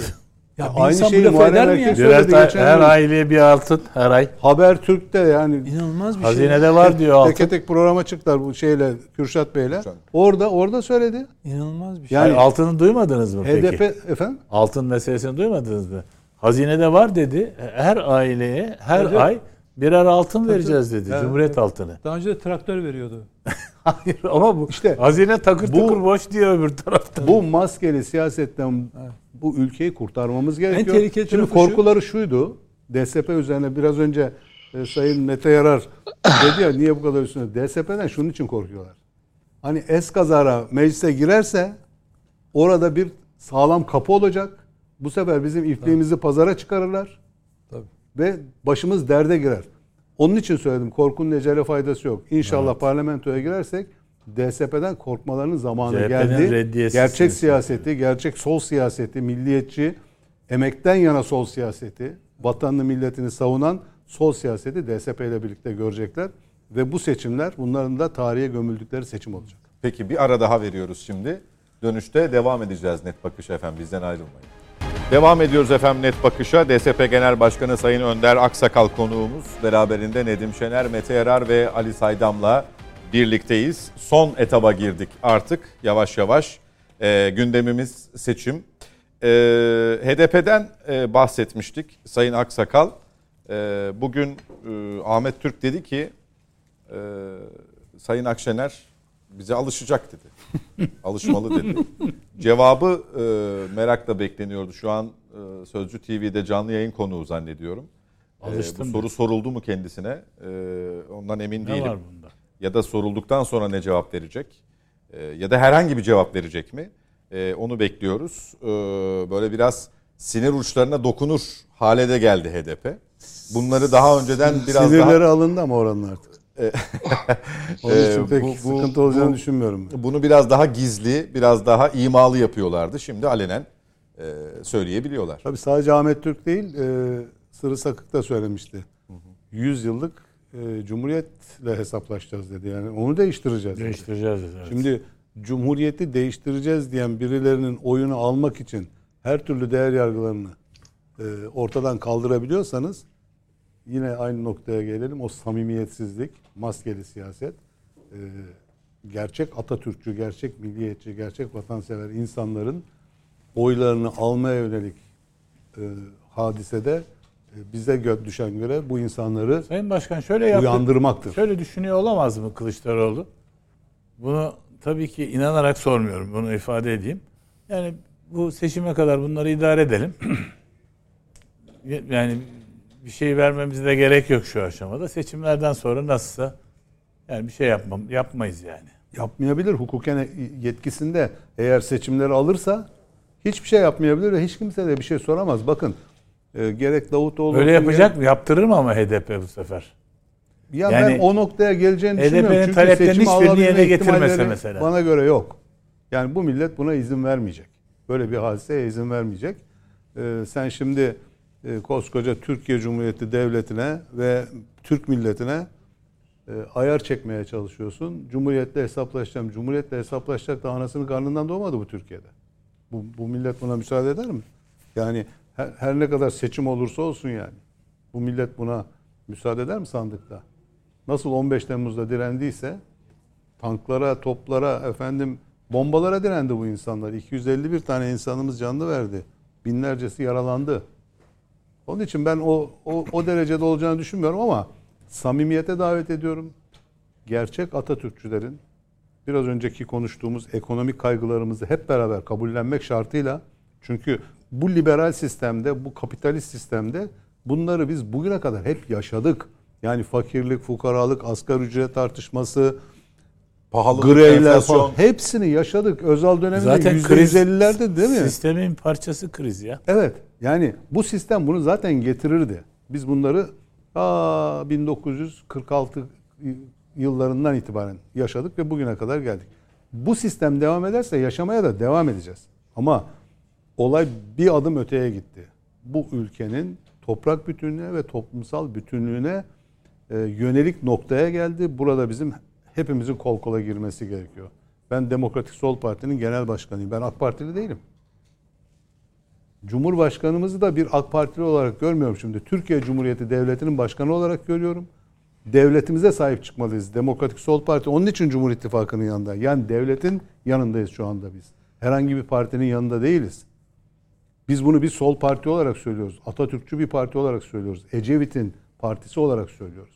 Onun için yarın ben seçmenlerimizi özellikle Cumhuriyet Halk Partisi'ne oy verecek olan seçmenlerimizi uyarmak istiyorum. Altı oka oy bastığınızda ortak listede seçime giren yaklaşık 40 tane e, Davutoğlu ekibini, Babacan ekibini, Karamollaoğlu ekibini parlamentoya siz taşıyacaksınız. Bakın onlar belki oy vermeyecek.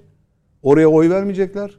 Ama siz onları taşımış olacaksınız. Bu size yapılmış olan ve ülkeye yapılmış olan en büyük kötülük olacaktır. Buna bu vebale ortak olmamanız gerekir Altı diye ben ok buradan dediniz benim de dikkatimi Uyarıyorum. çekti. Altı oktan ha- hangisi e, kaldı ki hangi altı oka? resmi var en azından. Ha, yani oy pusulasında resmi var altı ok olarak. İçerik olarak bir şey kalmadı orada ama ama resim olarak var.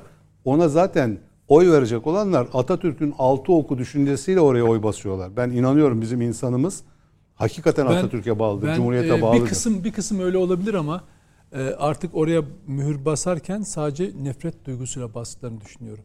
Yani karşı tarafa Erdoğan'a duydukları nefret o kadar baskın ki biliyorlar CHP'nin içinde de neler olduğunu biliyorlar. Muharrem İnce ben, söylüyor. de, ben de onun için Bak, uyarıyorum zaten. bakın, bu biliyor- nefret duygumuz Abi yani tahammüden- ekonomi hadisesinden Evet, bu tahammüden- duyduğumuz kızgınlığı nefret- bir kenara bırakalım. Yo yo bırakmaz. Ki, be- beyin kitlenmiş durumda. Nefret hakim olduğunda beyin kitleniyor üstad. Bu nörolojik bir problem. Ee, adamlar tahammüden bunu yapıyorlar. Yani yoksa CHP'deki yani şu Sadullah Ergün meselesini, Yüksel Taşkın meselesini yere göğe e, yazanlar hepsi CHP'lilerdi. Ünlüsü, ünsüzü.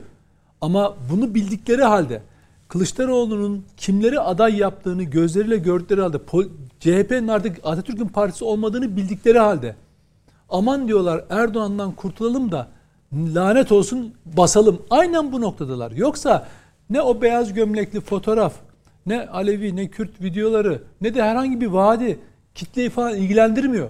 Ne derseniz deyin ki siz ona yani normalde aa Özgür Özel hepimizin cebine birer altın koyacakmış. Değil mi? Normalde heyecan yaratması lazım. Ama tınlamıyor bile biliyor musun? Teneke kadar değeri yok. Niye? Çünkü oraya giderken oy verirken size bakın id- iddiayla söylüyorum.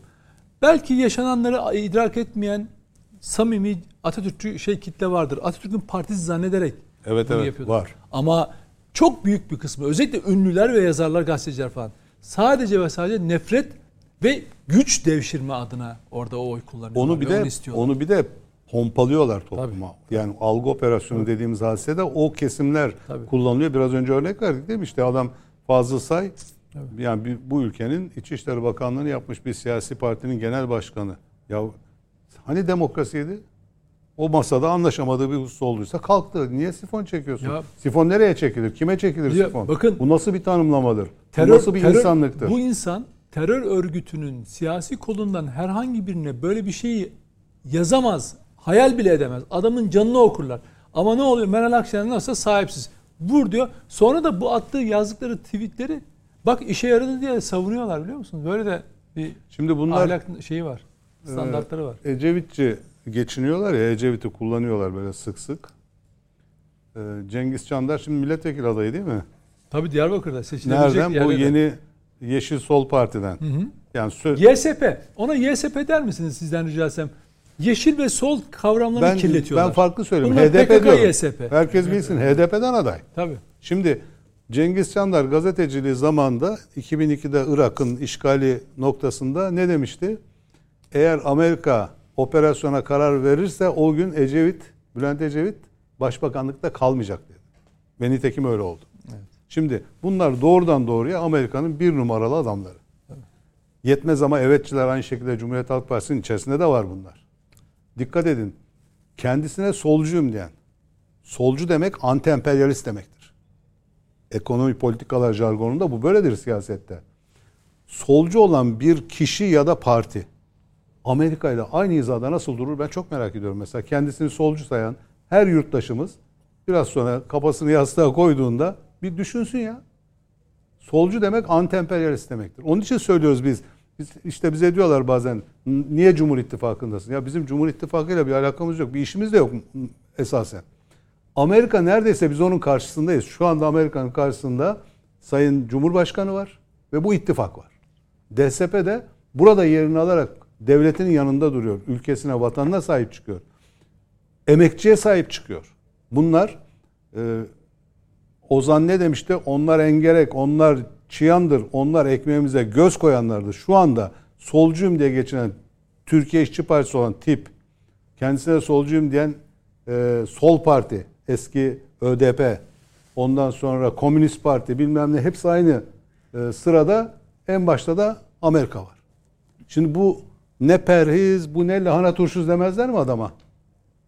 Benim gerçekten inançlı solcu kardeşlerim, işçisi, memuru, emekçisi, emeklisi bunu düşünmesi gerekmiyor. Ya ben solcuyum. Benim Amerika ile ne işim olur? PKK ile ne işim olur? Bölücü siyasetle ne işim olur demesi gerekiyor. Bütün eteğimizdeki taşları döküp bu seçimlerde ülkemiz için oy basmak zorundayız Cumhurbaşkanı'na.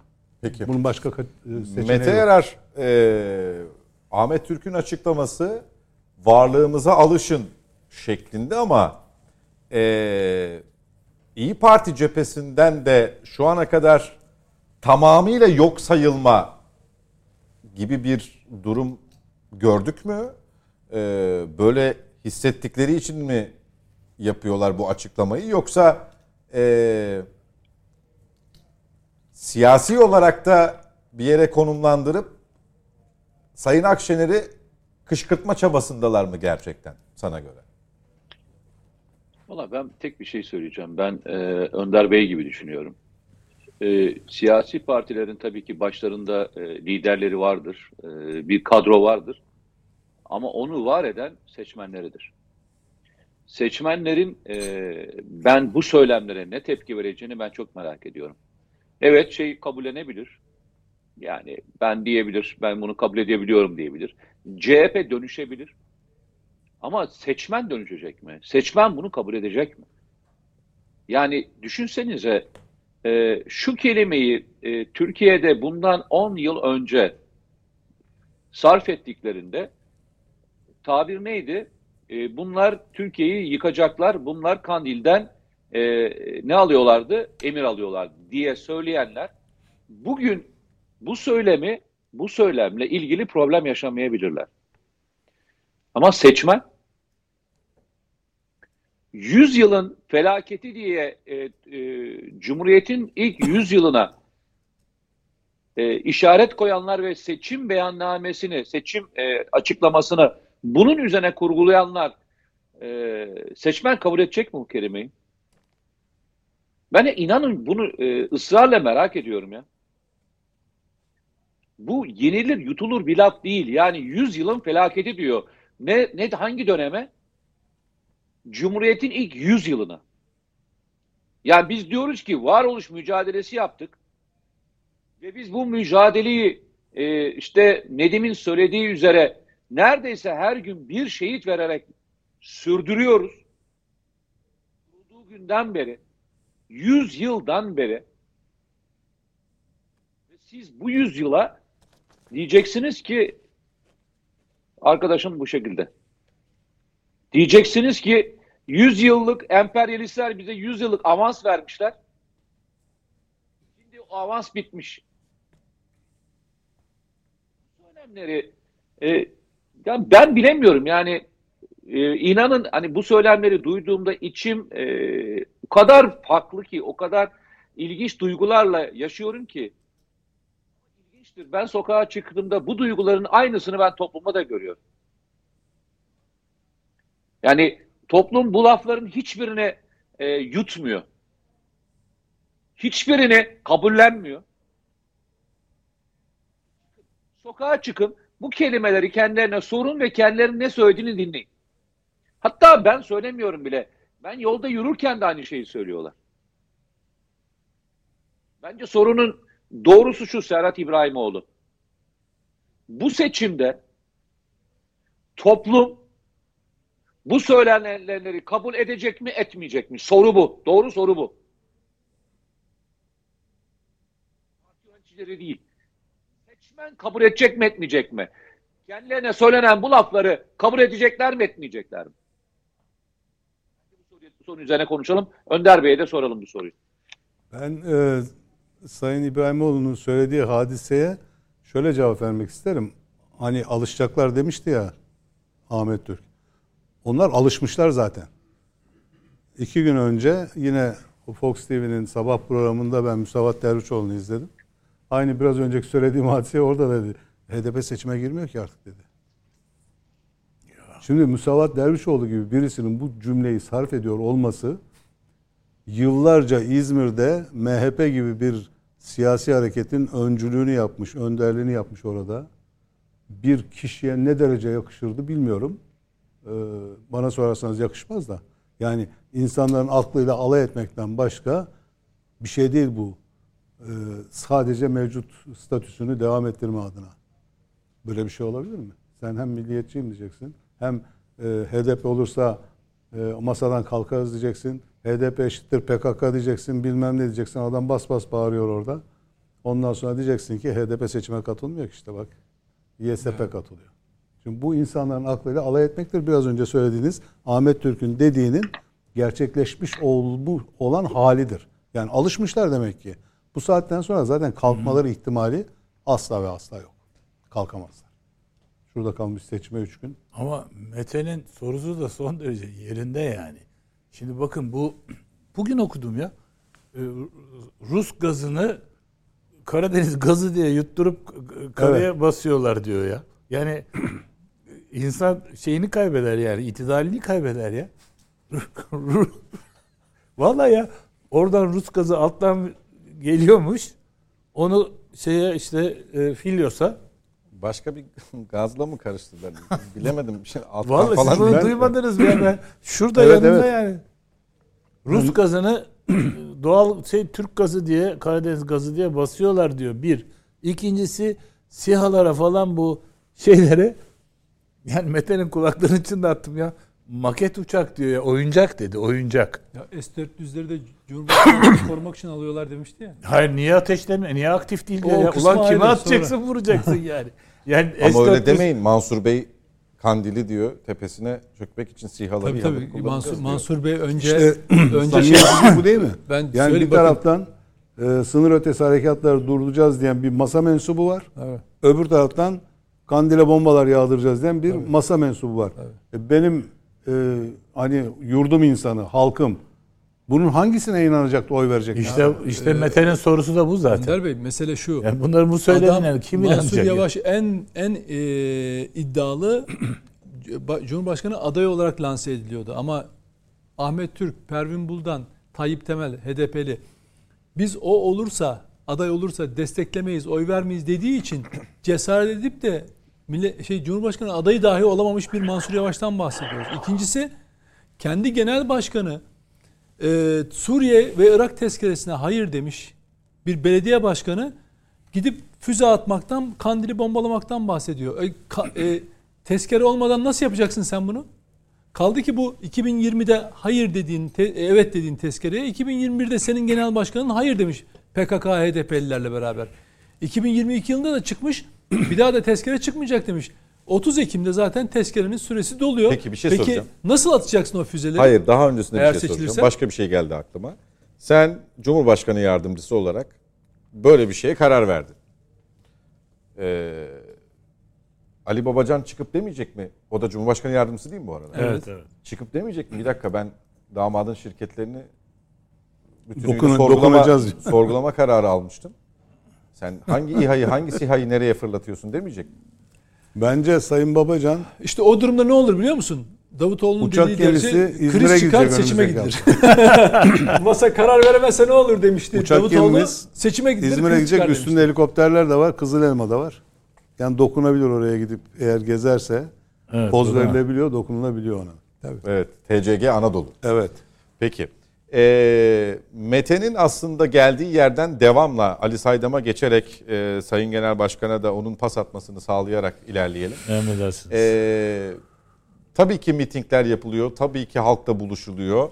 Ee, fakat daha ziyade sosyal medyayı kullanıyor Doğru. Sayın Kılıçdaroğlu. Doğru. Bunu bazen yiğitlerle yapıyor, bazen e, tek başına yapıyor. Genelde Mutfak işaret buyurduğunuz gibi mutfak e, ne diyelim mutfakla yapıyor, dekoruyla demeyelim şimdi yanlış anlaşılmasın.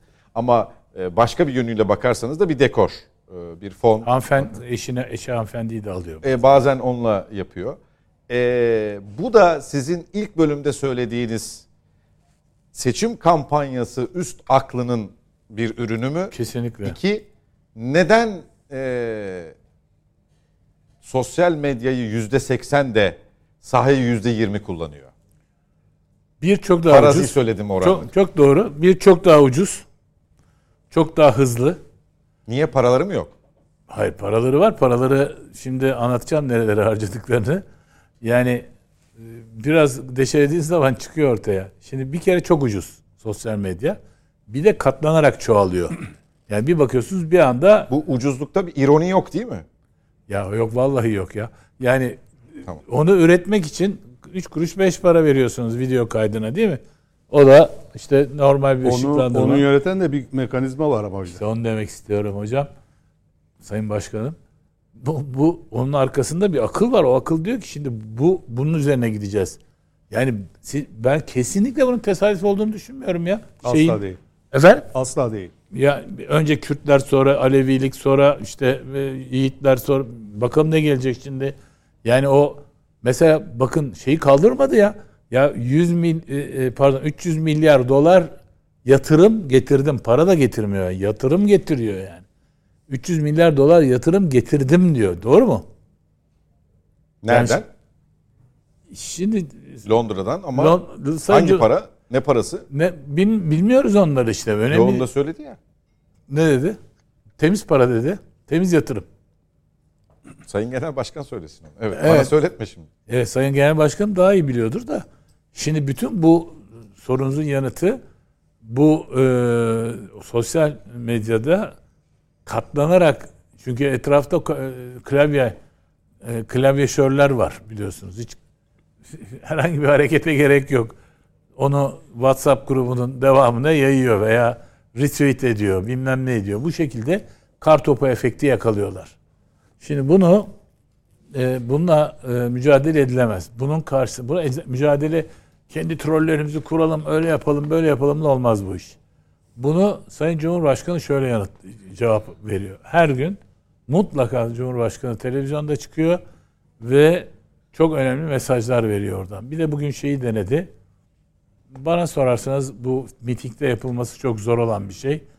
Yanda ekranda e, bu e, HDP'nin konuştuğumuz açıklamalarına ve Kılıçdaroğlu'nun aynen Sayın Başkanım çok güzel verdi ikisini. O da aynı şeyi söylüyor, o da aynı şeyi söylüyor.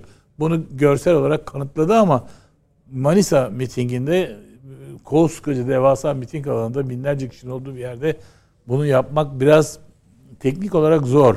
Televizyon programında bunu yapsak yüzde yüz etkili olur ya veya salon toplantısı. Burada da yapıyorlar bazen evet. Yapıyorlar evet yapıyor. Bunu böyle kullanıyor. Böyle onun ter, Cumhurbaşkanımızın tercihi de bu. AK Parti'nin e, tercihi de bu. Ama tekrar ifade edelim. Şimdi parayı ne yapacak? Parayı bana sorarsanız finanse ettikleri şeyler var. Kanallar var biliyorsunuz. Yani saymama gerek yok herhalde. 3-4 tane böyle kanal var. O, ne resmen finanse ediliyor. Ya belediyeler tarafından ya doğrudan diyor Cumhuriyet Halk Partisi tarafından finanse ediliyor. Bir de em, embedded journalist dedikleri Amerikalıların iliştirilmiş e, gazeteciler var. E, nasıl iliştiriliyor bak vallahi merak ediyorum. Ben ilişmek istesem mesela ne yapacağım? Nedim biliyordur belki yani. Ben iliştirilmek istiyorum. Yani. Nedim Bey Bundan- neden bitsin? Neyi, Hayır hayır neyi- bu iliştirilmiş gazetecileri tanıyordur da oradan. Ya ben iliştirilmek istiyorum. Ne yapacağım yani? Amer bir kime başvuracağım abi? Bunlar Yani nereden buluyorlar bunu? Bu fondaş değil mi bu bahsettiğiniz? Evet, fondaşları bahsediyorum evet. Paralar oraya gidiyor yani işin Türkçesi. Değil mi? Hani sen iliştirilmek istesen yani nasıl Yok, ya bize bizi eli- iliştiremiyorlar. için zaten bu haldeyiz. Yani. Şimdi- Yoksa şimdiye kadar muteber Evet. bir muhalif olarak çoktan 300 milyar hadisesini sordunuz ya. Kaynağını nasıldır? Evet, evet. Benim benim buradaki ilgi alanım parayı nereden bulduğu değil. Neden dışarıdan para buluyorsunuz? Yani- parayı veren niçin veriyor? Ne karşılığında veriyor? Bir Ne için verirse versin. Bu millet, bu devlet, bu ülke çok zengin bir ülke. Hem diyorsunuz ki kaynaklarımız çok geniş. Biz geldiğimizde ekonomiyi şöyle düzelteceğiz, böyle düzelteceğiz. Yani elin parasıyla ekonomi düzelecekse o zaman sizin burada iktidarda olmanızın bir anlamı yok ki. O burada iktidarda demektir. Kim parayı veriyorsa düdüğü o çalar. Ha bir Nerede- özgür- hani nerede bağımsız ekonomi? Hayır bir de şöyle bir şey. Bizim buna özgür- itiraz etmemiz gerekmiyor mu? Özgür- Atatürkçüyüm diyen, solcuyum diyen özellikle hani en anti emperyalistik bu emperyalistlerin parasıyla eğer bu ülkenin ekonomisi kalkınacaksa o zaman sen nasıl solcusun diye so- sorarım. Biz onun için diyoruz. Ne ezilen ne ezen insanca hakça düzeni ortaya koyduğumuzda karşılığını da koyuyoruz. Mesela bizim en önemli e, ekonominin yeniden toparlanmasına ilişkin önerilerimizin başında mecliste arkasında koşacağımız husus büyükşehir yasasını değiştireceğiz. Köyleri köylülere geri vereceğiz. O insanları yeniden üretimin içerisine sokacağız. Parayı kendimiz kazanacağız. Biz Ahmet'in Mehmet'in 300 bin liralık 300 milyar dolarlık yatırımıyla ülkemizin kaynaklarını ve emek gücünü peşkeş çekemeyiz kimseye. Buna oy verilmez. Yani bu e, vaade oy verilmez. Verilmemeli. hakikaten bu bizim e, Yeni Şafak'ın attığı başlık muhteşemdi yani. Asrın e, yalanı diye başlık atmışlar. Çünkü Cumhuriyet tarihinde bize Türkiye'ye gelen yatırımın toplamı 267 milyar. O da zaten bunun e, işte 15 milyarı 2020 e, 2002'ye kadar AK Parti döneminde de 250 küsur milyar gelmiş yatırım olarak. Şimdi Cumhuriyet tarihinde toplam 300 milyardan az bir yatırım gelmiş Türkiye. Sen gittin getirdim diyorsun. Yani bu ya hakikaten Mete'nin sorusu çok yerinde ya. Yani bu yalana, bu dolana, bu bu e, Öyle işte- siyaset olmaz. yani şeyi e, e, silahlı kuvvetleri itibarsızlaştıran e, şeylere narko devlet iddiaları, silahlı kuvvetlerle ilgili ortaya atılan iddialar yani e, işte ötekine maket, berikine oyuncak e, falan yok efendim doğalgazı aşağılar, e, milli enerji politikasını itibarsız bunu Ben Karadeniz Doğalgazı'nın e, programına katıldım. E, Petrol Ofisi Genel Müdürü orada bir sunum yaptı. O sahanın inşası için 22 bin fore kazık çakılmış. 22 bin. Çünkü alüvyonlu bölge orası. gerek yokmuş o. Rusya'dan al. Yani Rusya'dan bu geliyormuş. gözle görünen bir hadise. Fore kazıkların uzunluğu 1500 kilometre. Yani ucuca eklediğinizde 1500 kilometrelik bir imalat. E Şimdi bütün bunları gözümüzün önünde olan hadiseleri eğer yok sayarak siyaset yapacaksak Evet. insanların aklıyla alay ediyoruz demektir ve kendi kendimize yani ülkemize kötülük yapıyoruz demektir. Biz ekonomi politikaları tartışalım elbette. sizin en Ama baştan bunlar beri söylediğiniz- yatırım. Söylediğiniz, Şimdi- tespit ettiğiniz şeye uyuyor yani. Ee, 2-3 gün ülkeyi- sonra Akyaka e, Akkuyu. şey özür dilerim Akkuyu termik santralinde devreye alınacak bir e, aşaması. Nükleer santral. Bu büyük Nükleer bir yatırım santral. değil mi? Evet. Bundan insan bir ülkenin insanı utanç duyar Peki mı? onunla ilgili Gülizar Biçer hangi açıklamayı yapmıştı hatırlıyor musunuz? Geldikleri zaman Akkuyu'yu ve Sinop'u kapatacaklarını söylemişlerdi. Yani düşünebiliyor musunuz? Yani e, Türkiye enerjisinin, elektrik enerjisinin yüzde onunu Evet, Karşılayacak olan karşılayacak yatırımlar. santralleri bağımlı kılmak, teslim etmek Ki ve bölmek için her şeyi Avrupa. Birliği e, nükleer enerjiyi yeşil enerji statüsüne alıp Fransa gibi ülkeler yeni santraller kurmak için e, hazırlık yapıyorlar. Çünkü Ukrayna Savaşı'ndan sonra. Ama senin CHP'nin Gülizar Biçer diyor ki Akkuyu ve nükleer şeyi Sinop'u kaldıracak. Kim istiyor bunu? Bunu kim istiyor? Türkiye'yi enerjide dışa bağımlı kalmasını isteyen enerji baronları, Tabii. küresel baronlar istiyor. Diyor ki sen bizden borçlan, biz sana her şeyi yaparız. Bu bizim Türkiye'nin eski Türkiye düzeni bu- böyleydi. NATO NATO'ya girişte Atatürk'ün ölümünden sonra, İkinci Dünya Savaşı'ndan sonra Batı bizi aldı. Aynen borçla, borç yapısı içerisinde. Marshall yar- yardımı Tam oraya. nedir? Çünkü bütün bak altyapıda borç, borç ekonomisiyle çünkü ne diyor Kılıçdaroğlu? 300 milyar dolar neyle gelir sana? Bir getiri peşinde değil mi? Faiz. Hangi faiz? Kendi ülkesinin üzerinde reel faizle gelir. İki, yatırım alanına gelir. Hangi yatırım alanlarına girer? Senin stratejik yatırım alanlarına finanse etmek için para vereceğinde der ki mesela ya şu İHA SİHA projelerini bir gönder Tank de TÜBİTAK projelerini biz bilmem ne yapalım falan. Orada savunmadan şunu da sizin o gemiye ihtiyacınız yok ki işte şuna da göre ihtiyacınız yok. Biz onu zaten size veriyoruz ki öyle oldu. NATO bağlamında Türkiye ne zaman kendi silah sanayini geliştirmek istese ya gerek yok deyip bize hurdaları kakaladılar. Ayrıca parça bağımlısı hale getirdiler. Ama Allah'tan bizim insanımız zeki onu tersine mühendislikle e, ona karşı silah olarak kullanabildi. Kılıçdaroğlu Türkiye'ye bunu vaat ediyor. Ya bunu görmemek için hani körler gördü. Ama bir takım insanlar körler gördü. Bazı insanlar Türkiye'de görmedi. Hala bunda boncuk arıyorlar ya ben inanamıyorum. Gerçekten inanamıyorum. Türkiye'yi nereye götürecekler merak ediyorum. Yok hiçbir yere götüremezler. Sosyal medya kullanımı ile ilgili görüşünüzü ifade etmediniz. Sahadan çok orayı önemsemesi. Şimdi ben e, Ali Bey'e katılıyorum o konuda. Sosyal medya artık bundan sonraki süreçte de sadece siyaset alanında değil, her sektörde e, birincil e, önceliği alacaktır. Çünkü iletişim çok önemli bir kavram. E, teknoloji de geliştikçe, bilim ve teknoloji geliştikçe bunlar daha da çok gelişecek. Çocukluğumuzda hatırlar mısınız? Uzay 1999 filmi vardı işte saatte konuşurlardı falan. E, ya derdik değil mi? Ama şimdi gerçek Ama bunu oldu. şu açıdan sordum. Yanlış da anlaşılmasın. Yani sosyal medyayı hiç kullanmamak, yok saymak anlamında değil. Yani siyaseten de e, özellikle politik alan kabul edilen Twitter'da e, mesela şöyle bir şey gelişiyor. Ya tamam hayat sosyal medyadan ibaret değil. Bir çıkın pazara bakın. Bir gidin çarşıya bakın. Bu her iki taraf için de söylüyorum. Yani pahalılığı gözlemlemek için, soğanı yerinde görmek için e, ya da söylen, söylendiği gibi olup olmadığını tespit etmek için yerinde Şimdi görün. E, fakat vatandaşın karşısına çıktığınızda bu biraz önceki bahsettiğimiz samimiyetsizlikleri çok rahat tespit eden edebilen toplum kesimleri de var. Onlarla yüz yüze geliyorsunuz. Orada yaşanacakları göze alamıyorsanız eğer e, oturursunuz kameranın karşısından siyaset yapmaya çalışırsınız. Bunun başka izahı yok ki. Doğru. İşte geçen e, Adıyaman'a gittiniz değil mi? Orada vatandaşın tepkisiyle karşılaştınız. ona da provokasyon dediler. Tamam provokasyon varsayalım ki öyle. Ben e, videoyu izledim. E, Sayın Kılıçdaroğlu yani duayı tamamlamadan bıraktı gitti mesela. Elini yüzüne bile sürmedi. Şimdi öbür taraftaki bağırıyor Fatiha okumayı bilmez diye. Ben bilmediğine inanmıyorum da. Yani bildiğini düşünüyorum ayrı bir şey.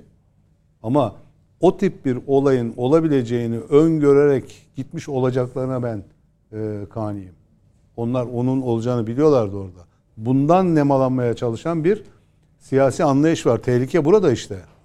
Neden Aleviyim diye e, açıklama yapma ihtiyacı hissetti de sonrasında türbeye gitti. Oradan birisi bağırsın. Sen madem Aleviydin cemevine git desin diye. E, onu biliyor onlar. Aynı şekilde e, neden Adıyaman mesela Hatay'daki e, mezarlığa gidip de çiçek konulabilirdi? Burada toplumu karıştırmaya yönelik bir e, strateji var. Bunun e, Hassasiyetleri de biliyor. puzzle parçalarıdır bunlar. Çünkü diğer taraftan masanın öbür aktörü de diyor ki e, videosunu koymuş Sunni. Değil mi? Üstüne öyle yazmıştı Sayın- Sayın Davutoğlu. Bizim siyasette birbirimizin Aleviliğiyle, Sunniliğiyle ne ilgimiz olabilir? Yani para kazanmanın Alevilikle, Sunnilikle ne alakası olabilir? Vatanı savunmanın Alevilikle, Sunnilikle ne bağlantısı olabilir? Yani Alevi ülkesini savunur, vatanı savunur, Sunni savunmaz mı demek istiyorsun? Ya da Sunni savunur, Alevi savunmaz mı demek istiyorsun? Evet, Bu Sayın ülkeyi- Davutoğlu bir şey daha ekledi. Onu görmüşsünüzdür Ali Saydam. O dün akşamki açıklamadaydı galiba. Zulmeden bir Müslümandansa adaletli bir e, kafiri tercih ederim yönetimde. Ben duymadım bunu. İnanamıyorum. Yani hakikaten Hakikaten inanamıyorum yani. Dedi ya ben şimdi bana öyle bir bakıyorsun uyduruyormuşum gibi. oldu. Hayır uydurmuyorsundur Evet. mutlaka da. Yani ben şaşırdım, şaşkın Söyleyeceğim. bakıyorum. Serhat. Efendim Mete Eren. Yokluğunu çok hissediyorum. e, Ben bir şey söyleyeceğim. Bugün e, yani Önder Bey hariç e, iki tane katılımcınızın e, Türkiye'de yaşamadığına karar verdi. çok Ne, güzel. ne, hayır ne Nedim duymuş ne Ali Saydam duymuş. İkisi de son günlerde neredelerdi bilmiyorum yani. Bir Hayır, 10 günlük Nedim'in hafızaları yok yani. Nedim'in geç duymasının e, yansımalarını e, yarınki Twitter hesabından izleyebiliriz. Kesinlikle Onların öyle. hepsini buldu şu Ben an. bir şey, Atamıyor sadece şu an. Toplayamıyor yani yayında diye. Ben bir şey sorabilir miyim? Ee, özellikle bu son günlerdeki tartışmayla ilgili olarak da e, sormak istiyorum. Demin çünkü Önder Bey biraz e, Sayın Genel Başkan girdi. Bir şey okuyacağım. Ee, diyor ki bu yıl içinde denizaltı gemilerini memleketimizde yapmayı başardık. Hava kuvvetlerimiz için yapılmış olan 3 yıllık program büyük milletimizin yakın ve şuurlu alakasıyla şimdiden başarımız sayılabilir. Bundan sonrası için bütün tayyarelerimizin ve motor, motor, motorlarının memleketimize yapılması ve harp sanayimizin de bu esasa göre iktişaf ettirilmesi iktiza eder. Hava kuvvetlerinin aldığı ehemmiyeti göz önüne tutarak bu mesaiyi planlamak ve bu mevzuyu layık olduğu ehemmiyetle milletin nazarında canlı tutmak lazımdır canlı tutmak lazımdır. Bakın ilginç olan şey şu. Bu, bu konuşma Mustafa Kemal Atatürk'ün 1 Kasım 1937'deki Türkiye Büyük Millet Meclisi açık konuşmasından bir bölüm. Ben size bir şey soracağım. Son günlerde çok tartışılan konulardan birisi olduğu için Önder Bey'e soruyorum. Ee, mesela bir e, Atatürk'ü seven, Atatürk'ü Atatürk'ü felsefesi olarak e, ve ilkesel olarak kendi hayatının içinde bir parçası olarak görenler. Mesela bugünlerde e, siz de e, o atmosferi bildiğiniz için soruyorum. Mesela bugünlerde yapılanları, bugünlerde e, bu konulan hedefleri, Türk savunma sanayinin geldiği yeri nasıl görüyorsunuz? Ve bundan sonra eğer herhangi bir değişim olursa, bunu bana çok soruyor çünkü seyirciler, e, seçmenler. E, herhangi bir değişim olursa Türkiye'deki savunma sanayinin akıbeti ne olur? Şimdi Türkiye Ben de size e, bir şeyci, vatandaş gözüyle bir siyasetçiye sormuş olayım. Evet.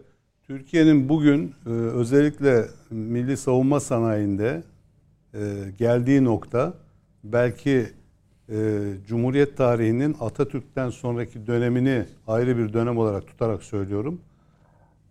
En yoğun ve en etkili boyutlara ulaştığı dönem. Bugünkü dönem bu. Ben bunu çünkü birkaç programda yerinde görerek e, bu düşüncelerimi paylaşıyorum. Eğer iktidar değişikliği olursa hasbel kader. Bunların hepsinin kapısına kilit vurulacağını zaten Ali Babacan açık açık söylüyor. Bunların e, bunlara harcanan paraların lüzumsuz para olduğundan bahsediyor. Oysa e, F-35 projesini hatırlayın. Türkiye milyonlarca dolar, milyarlarca dolar parasını gömdü oraya. Adam hem projeden çıkardı hem de paramıza çöktü. Yani resmen mafya gibi paramıza çökmüş bir devlet var karşımızda. Onun ötesinde bize sattığı F-16'ların ihtiyacımız olan parçalarını ya da modernizasyonuna ilişkin e, blokaj koymuş bir emperyal sistem var karşımızda. Bugün buzdolabı aldığınızda arıza yaparsa garanti süresi içerisinde ya da sözleşme kapsamında gidip e, servisinden her türlü parçasını alabiliyorsunuz. Araba aldığınızda yine servisinde bunların hepsini bulabiliyorsunuz. Böyle bir olay ben gerçekleşmeyecek diye düşünüyorum. Çünkü Türkiye artık bu noktada çağ atladı. Ee, özellikle savunma sanayindeki atılımları ki savunma sanayinin çalışanlarının çok büyük tehditler altında bu görevleri yaptığını biliyoruz. Ee, zaman zaman e, yaşadıklarımız da var, e, duyduklarımız da var. Ama Türkiye bu eşiği 14 Mayıs'tan sonraki süreçte bir kat daha artırarak, güçlendirerek e, yoluna devam edecek. O zaman bölgemizde daha etkili bir Türkiye'yi yaratmış olacağız. Buna bizim milletçe inanmış olmamız gerekiyor. Bunun peşinde koşmamız gerekiyor. Peki ben e, o zaman bir daha sorayım. E, tam sorumu net olarak soramayabilir, soramamış olabilirim. E, Türk milliyetçisi, Atatürkçü, vatansever birisinin bu söylemlerin karşısında söylem ürettiğinde cevabı sizce ne olur? E, yani bu söylemleri söyleyenlerin eğer toplumdan büyük bir tepki geleceğini bilse bunları yapmaması lazım veya bu konularla ilgili bu söylemleri bulunmaması gerekiyor. Ama bu söylemler arttırarak, dozaj da arttırarak devam ettiriliyor. İşte bu noktada bu sessizliği neye yorumluyorsunuz? Bir, toplumun te- sessizliğinden bahsediyorsunuz. Evet, evet. Ben toplumun bunla, bunları... hem de bu e, bu üslubun gittikçe arttırılmasını çünkü yani çünkü hiçbir siyasetçi toplumun karşısına e, karşısında olan bir görüşü bu kadar net savunamaz. Ben toplumun destek Topluma rağmen bunu yapamaz diyor yani. Yapamaz diyorum. E zaten yapamayacak. Sayın Yarar. Yani ama, ama söylüyor. Söyleyebilir. Söyleyebilir ama bunlar toplumdan destek bulmazlar. Bakın biz Demokratik Sol Parti olarak 1 milyon nutuk bastırdık dağıttık. Ben hatta ondan bir not aldım da ona bakıyordum. Ve herkesin günde bir kere Atatürk'ün gençliğe hitabesini okumasını salık veriyorum burada. Her gün sabah kalktığında nasıl e, bir dua ile başlıyoruz, bir ayetel kürsü okuyorsak Atatürk'ün gençliğe hitabesini günde bir kere okumamız lazım. Bakın Atatürk ne diyor biliyor musunuz? Bu e, nutkun sonunda değerlendirme başlıklı kısmında bugün diyor ulaştığımız sonuç yüzyıllardan beri çekilen ulusal yıkımların yarattığı uyanıklığın ve bu sevgili yurdun her köşesini sulayan kanların karşılığıdır. Bu sonucu Türk gençliğine emanet ediyorum diyor Atatürk. Ve ben inanıyorum ki e, Atatürk'ün bu emanetine Türk ulusu sahip çıkacaktır ve bugüne kadar da çıkmıştır. Ha bunlar e, kalkışmalar olacaktır, darbe girişimleri olacaktır, saldırılar olacaktır. 1937 e, yılındaki hadiseden bahsettim biraz önce değil mi? Şeyh Said ayaklanmasından, devletin bunu nasıl bertaraf ettiğinden, şimdi bağıranlar çağıranlar oluyor işte acılar yaşadık falan. Sen şimdi vatanına hainlik yapıyorsan, ihanet ediyorsan devlet bunun gereğini yerine getirir. Nasıl e, grip olduğumuz zaman antibiyotik alıyorsak devletin antibiyoti de budur. PKK terörüyle 40 yıldır mücadele ediyoruz. Bunu besleyen bir küresel emperyal sistem var. Açık açık hatırlayın. Şimdi dikkat ederseniz Fransa'da PKK'lıları tutuklamaya başladılar. E, daha dün Mitterrand'ın e, eşi gelip şeyde Beka Vadisi'nde Abdullah Öcalan'ı ziyaret edip onlara e, hem lojistik hem de e, maddi destek, e, psikolojik destek vermiyorlar mıydı? Veriyorlardı. Bunların desteğiyle onlar bugüne kadar geldi. Kararlı bir devlet duruşu terörü en kısa zamanda bitirecektir. Ben buna inanıyorum. Ecevit'in iktidarında hatırlayın Suriye sınırına gidildi. Ne dendi? Bu adam buradan çıkmazsa savaş sebebi sayarız dedi. Ve bir daha dikiş tutmadı. Peki. Son geldiği yer İmralı Adası'dır bunun mutlak surette ben e, tekrar edeceğini ve bu terörün önümüzdeki süreçte tamamen bitirileceğine inanıyorum. Yavaş yavaş sona Şimdi, yaklaşıyoruz. Nedim Şener'e şunu soracağım. Ee, bir 6-7 evet. dakikamız kaldı. Ee, o konsolidasyon yani işte tip, yeşil, sol vesaire senin tabirinde YSP. Pervin Buldan'ın son açıklaması. Ee, bizim dışımızda vereceğiniz her oy bizim dışımıza vereceğiniz her oy AK Parti'ye yarayacaktır diyor. Ee, şimdi bu tipte vesaire rahatsızlık oluşturdu. O konsolidasyon niye kaybolmaya başladı sence? Şimdi e, mecliste 100 milletvekiline ulaşmak için böyle bir çabalar var. E, PKK'lı Selahattin Demirtaş hapishaneden o hedefi zaten parti programı çerçevesinde deklare etmişti 100 milletvekili hadi gençler falan filan diye. Ama e, tip e, kendi bazı bölgelerde gireceğini açıklayınca tabii bu sayının 70-80'lere kadar düşme ihtimali var. Yani öyle ki e, tipe oy verenlerin verdiği zaman barajın hemen üzerine ya da hemen altında bile kalabileceği tartışmaları var. O endişe kaplamış durumda. Yani o hmm. Kılıçdaroğlu'nda vermek istedikleri taahhüt de gerçekleşmeye de bilir ama tabii ittifak çatısı altında oldukları için o baraj sorunu aşılmış oluyor. Ama e, ilginç olan şu. Ne diyor? Bize e, vermediğiniz her oy AKP'ye yarıyor. Bu çok tanıdık gelmedi mi? Siz Kılıçdaroğlu'nu veya muhalefetteki bu FETÖ, PKK ilişkilerini eleştirdiğiniz zaman aldığınız ilk tepkine muhalefete muhalefet etme. AKP'ye yarıyor. Aynı ağız. Yakında çok yakında e, Muharrem İnce'ye diyorlar ya bu vebali nasıl ödeyeceksin? Tabii. Yakında tiplileri de AKP'li ilan edebilirler. Sarayın solcuları falan diye de yaftalayabilirler. Fena değil Çünkü mi? kafa öyle çalışıyor. Yani kafa ya bu burada bir hareket var. Kendilerince güveniyorlar. Milletvekili çıkarmak istiyorlar. Beni ilgilendirmiyor. Çıkarsın çıkarmasın. Umurumda da değil. Ne söyledi de çok beni ilgilendirmiyor. Ama Muharrem mesela aynı kafa öbür tarafta da var. Muharrem İnce çıkıyor ya da e, Önder Beyler bir karar alıyorlar. Öyle yapamazsın. Nasıl yapalım? Şöyle yap şöyle yapın. Yok öyle yapmazsak o zaman AKP'lisin. Peki sen bölücüsün. sen teröristsin. Çıkıp o partinin Her evden bir oy bana bir oy HDP'ye diyen kimdi tabii, ya? Tabii, tabii. Daha yani, kadar. İlginç olan o. Çıkıp da birisi o o partiden, o tipten veya o çevreden diyemezler. Ağızlarını açamazlar. Sen ne diyorsun ya? Ne AKP yaraması? Biz işte kendi ideolojimiz, sosyalist dünya görüş çerçevesinde şunu şunu yapacağız. Nefsi müdafaa yapabilirler mi? Yapamazlar. Yaparlarsa dillerini keserler onların. Oradaki solcu geçinenler devlete terörist diyor. Hükümete çete diyor. yargılayacaksınız diyor. Aha da sana PKK'lı Pervin Buldan AKP'ye yarıyor diyor. Sana AKP'li diyor. İki laf etsene onlara.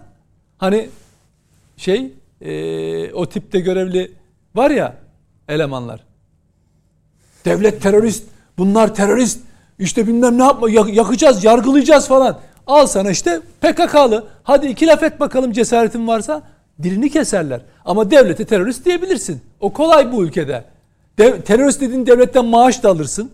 Dokunulmazlığından da yararlanırsın. Pasaport cepte. Kırmızı plakalı Emekli, arabaya da tabii, binersin. Üç tane, üç kişiye de plaka dağıtırsın. Danışmanlara da maaş verirsin. Ölene kadar da sağlık şey giderlerinde karşılanır. Ama devlet terörist. Al sana terörist AKP'li diyor. Hadi iki laf et bakayım. Göreyim senin solculuğunu, sosyalistliğini, o kahraman, o cevvalliğini, cesaretini. Eseri olmaz eseri. PKK adamın canını okur. PKK bizi tehdit ediyor mu? Biz konuşuyoruz. Hadi onlar söylesinler PKK'ya. İki laf etsinler. Bir gün olsun o tiplilerden. Çünkü hepsi PKK'nın kanatları arasında gidip önlerinden maymun gibi muz koydular. Muz, masalarına muz koydular. Fotoğraflarına bakın. Maymun gibi karşılarına oturtup sonra da milletvekili listesine onay verdiler bu adamların. Ondan sonra aylarca onlarla, yıllarca onlarla kol kola gezdiler. Devlete terörist dediler. Her şeye evet dediler onlarla beraber. Şimdi de konuşuyorlar. Hadi çıkın solcusunuz, sosyalistsiniz. Ortalığı kasıp kavuruyorsunuz değil mi? Şurada yap keseriz, burada yargılayacağız. Hani ne Barış Atay falan ne diyordu? Kaçmayın yargılayacağız. Hadi iki laf et bakalım PKK'lara. Bak seni yaftalıyorlar. Ben sana desem ki sen AKP'lisin, sarayın solcusun desem. O bir kampanya yürütürsün sosyal medyada değil mi? Trend topik yaparsınız. Hadi Pervin Buldan'a iki laf edin oy verirsem AKP'li oluyormuşum desem. Mesela vermeyin arkadaşlar AKP'li diyecekler bize falan desem. Bunlar AK bunlar belki de sarayla anlaştılar Şimdi... belli değil ki. Şöyle diyeyim bakın. Bunlar demiyorlar mı her şeyde bu komplo teorisini? Belki de tipliler sarayla anlaştılar. Sarayın solcuları para şey verdiler. Size para verdiğini söylemedi mi sarayın? Evet. Verdiler.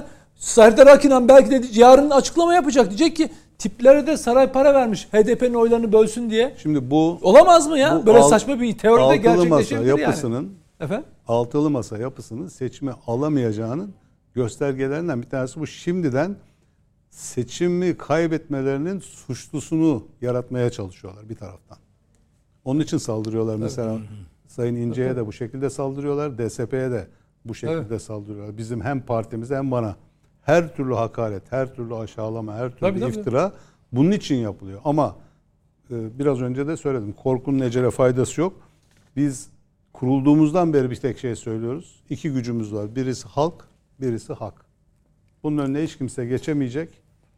Bu önümüzdeki dönemde de bu 14 Mayıs seçimlerinin sonrasında asıl sorunlarımız bizim ekonomide, so- e, sosyal ilişkilerimizde, Evet. dış ilişkilerimizdeki büyük sorunların çözülmesi gerekiyor. Sonrasında sorunlar nasıl bir var. şey bekliyorsunuz DSP için? Sonrasında nasıl bir görev bekliyorsunuz? Da, ne nasıl pozisyon almayı düşünüyorsunuz? Şimdi şöyle Veya alacaksınız. bu bu sorunların İnşallah çözümü için kazanırsa. DSP olarak biz parlamentoda devlete her türlü desteğimizi vereceğiz. Ekonomi politikalarda yapılan yanlışları mutlaka ortaya koyacağız. Çözüm önerilerimizi zaten ta 2020 yılında hazırladığımız e, kitapçıklarla biz Cumhurbaşkanı'na da Ekonomik yol haritalarını Hepsini vermiştik. evet. Biz bun, biz bunlardan vazgeçmiş değiliz. Biz emekten yana sol bir partiyiz. Biraz önce söyledim milliyetçiyiz, vatanseveriz eyvallah. Ama biz bir sol partiyiz. Bu liberal ekonomilerin ortadan kaldırılmasına yönelik çabamızı orada göstereceğiz. Onun için söylüyoruz zaten devletin başında mutlak surette bu dönemde tecrübenin olması gerekiyor. Bizim macera arayacak bir lüksümüz yok. Ben bazen soruyorum. Vaktimiz işte, de yok. Vaktimiz de yok. Ee, seçmenlerle biz e, hani arazi deniliyor ya toplumun içerisine çıktığımızda adam diyor ki ben e, Tayyip Erdoğan'a oy vermeyeceğim. E, Kılıçda, Kılıçdaroğlu'na da vermem. E kime vereceksin? İşte diğer adaylardan Ya da sandığa vereceğim gitmeyeceğim diyor. gibi. Böyle bir lüksümüzün olmadığını ben iddia ediyorum. Bu dönem ismen e, karşılaştıracak olursak e, AK Parti, CHP, DSP meselesi yok ortada. Türkiye'ye mi oy vereceğiz, Amerika'ya mı? Tam bağımsız ve bölünmez bir Türkiye'ye mi oy vereceğiz? Yoksa özelliklerin olacağı ya da kantonların oluşacağı, federasyonların oluşacağı bir Türkiye için mi oy kullanacağız? Bu kriterde biz sandığa gitmek durumundayız. Onun için önümüzde ciddi bir e, yapı var, devlet yapısı var ve bunu kararlılıkla götüren bir cumhurbaşkanı var. Hiç tereddüt etmeden özellikle solcuların ve milliyetçilerin özellikle söylüyorum bunu. Solcuların ve milliyetçilerin Recep Tayyip Erdoğan'a oy vermesi gerekiyor ki 15 Mayıs'tan itibaren Türkiye o ikinci yüzyıl dediğimiz cumhuriyetin ikinci yüzyılı dediğimiz sürece emin adımlarla başlamış olsun. Kendine özgüvenini tam olarak tesis etmiş olsun. İşte o zaman e, bakalım bizim İHA'mıza, SİHA'mıza, milli e, Gemimize. gemimize laf edenler ne kadar edebilecekler? Ben inanıyorum ki bundan sonraki uçak gemisi F-16'ların inip kalktığı uçak gemisi olacaktır. Peki. İnşallah. Sayın Genel Başkan süre bitti. Çok teşekkür ediyoruz. Çabuk bitti. Katıldığınız için, sorularımızı Ben teşekkür içtenlikle ediyorum. cevapladığınız için Ali Saydam, Nedim Şener ve Mete Yarar size de çok teşekkür ediyoruz efendim. E, Programa katkı Mete Bey'i haftaya stüdyoya bekliyoruz. İnşallah gelirse bekliyoruz. Ee, önümüzdeki hafta yeniden birlikte olmayı umuyoruz efendim Net Bakış'ta. Hoşçakalın, iyi geceler.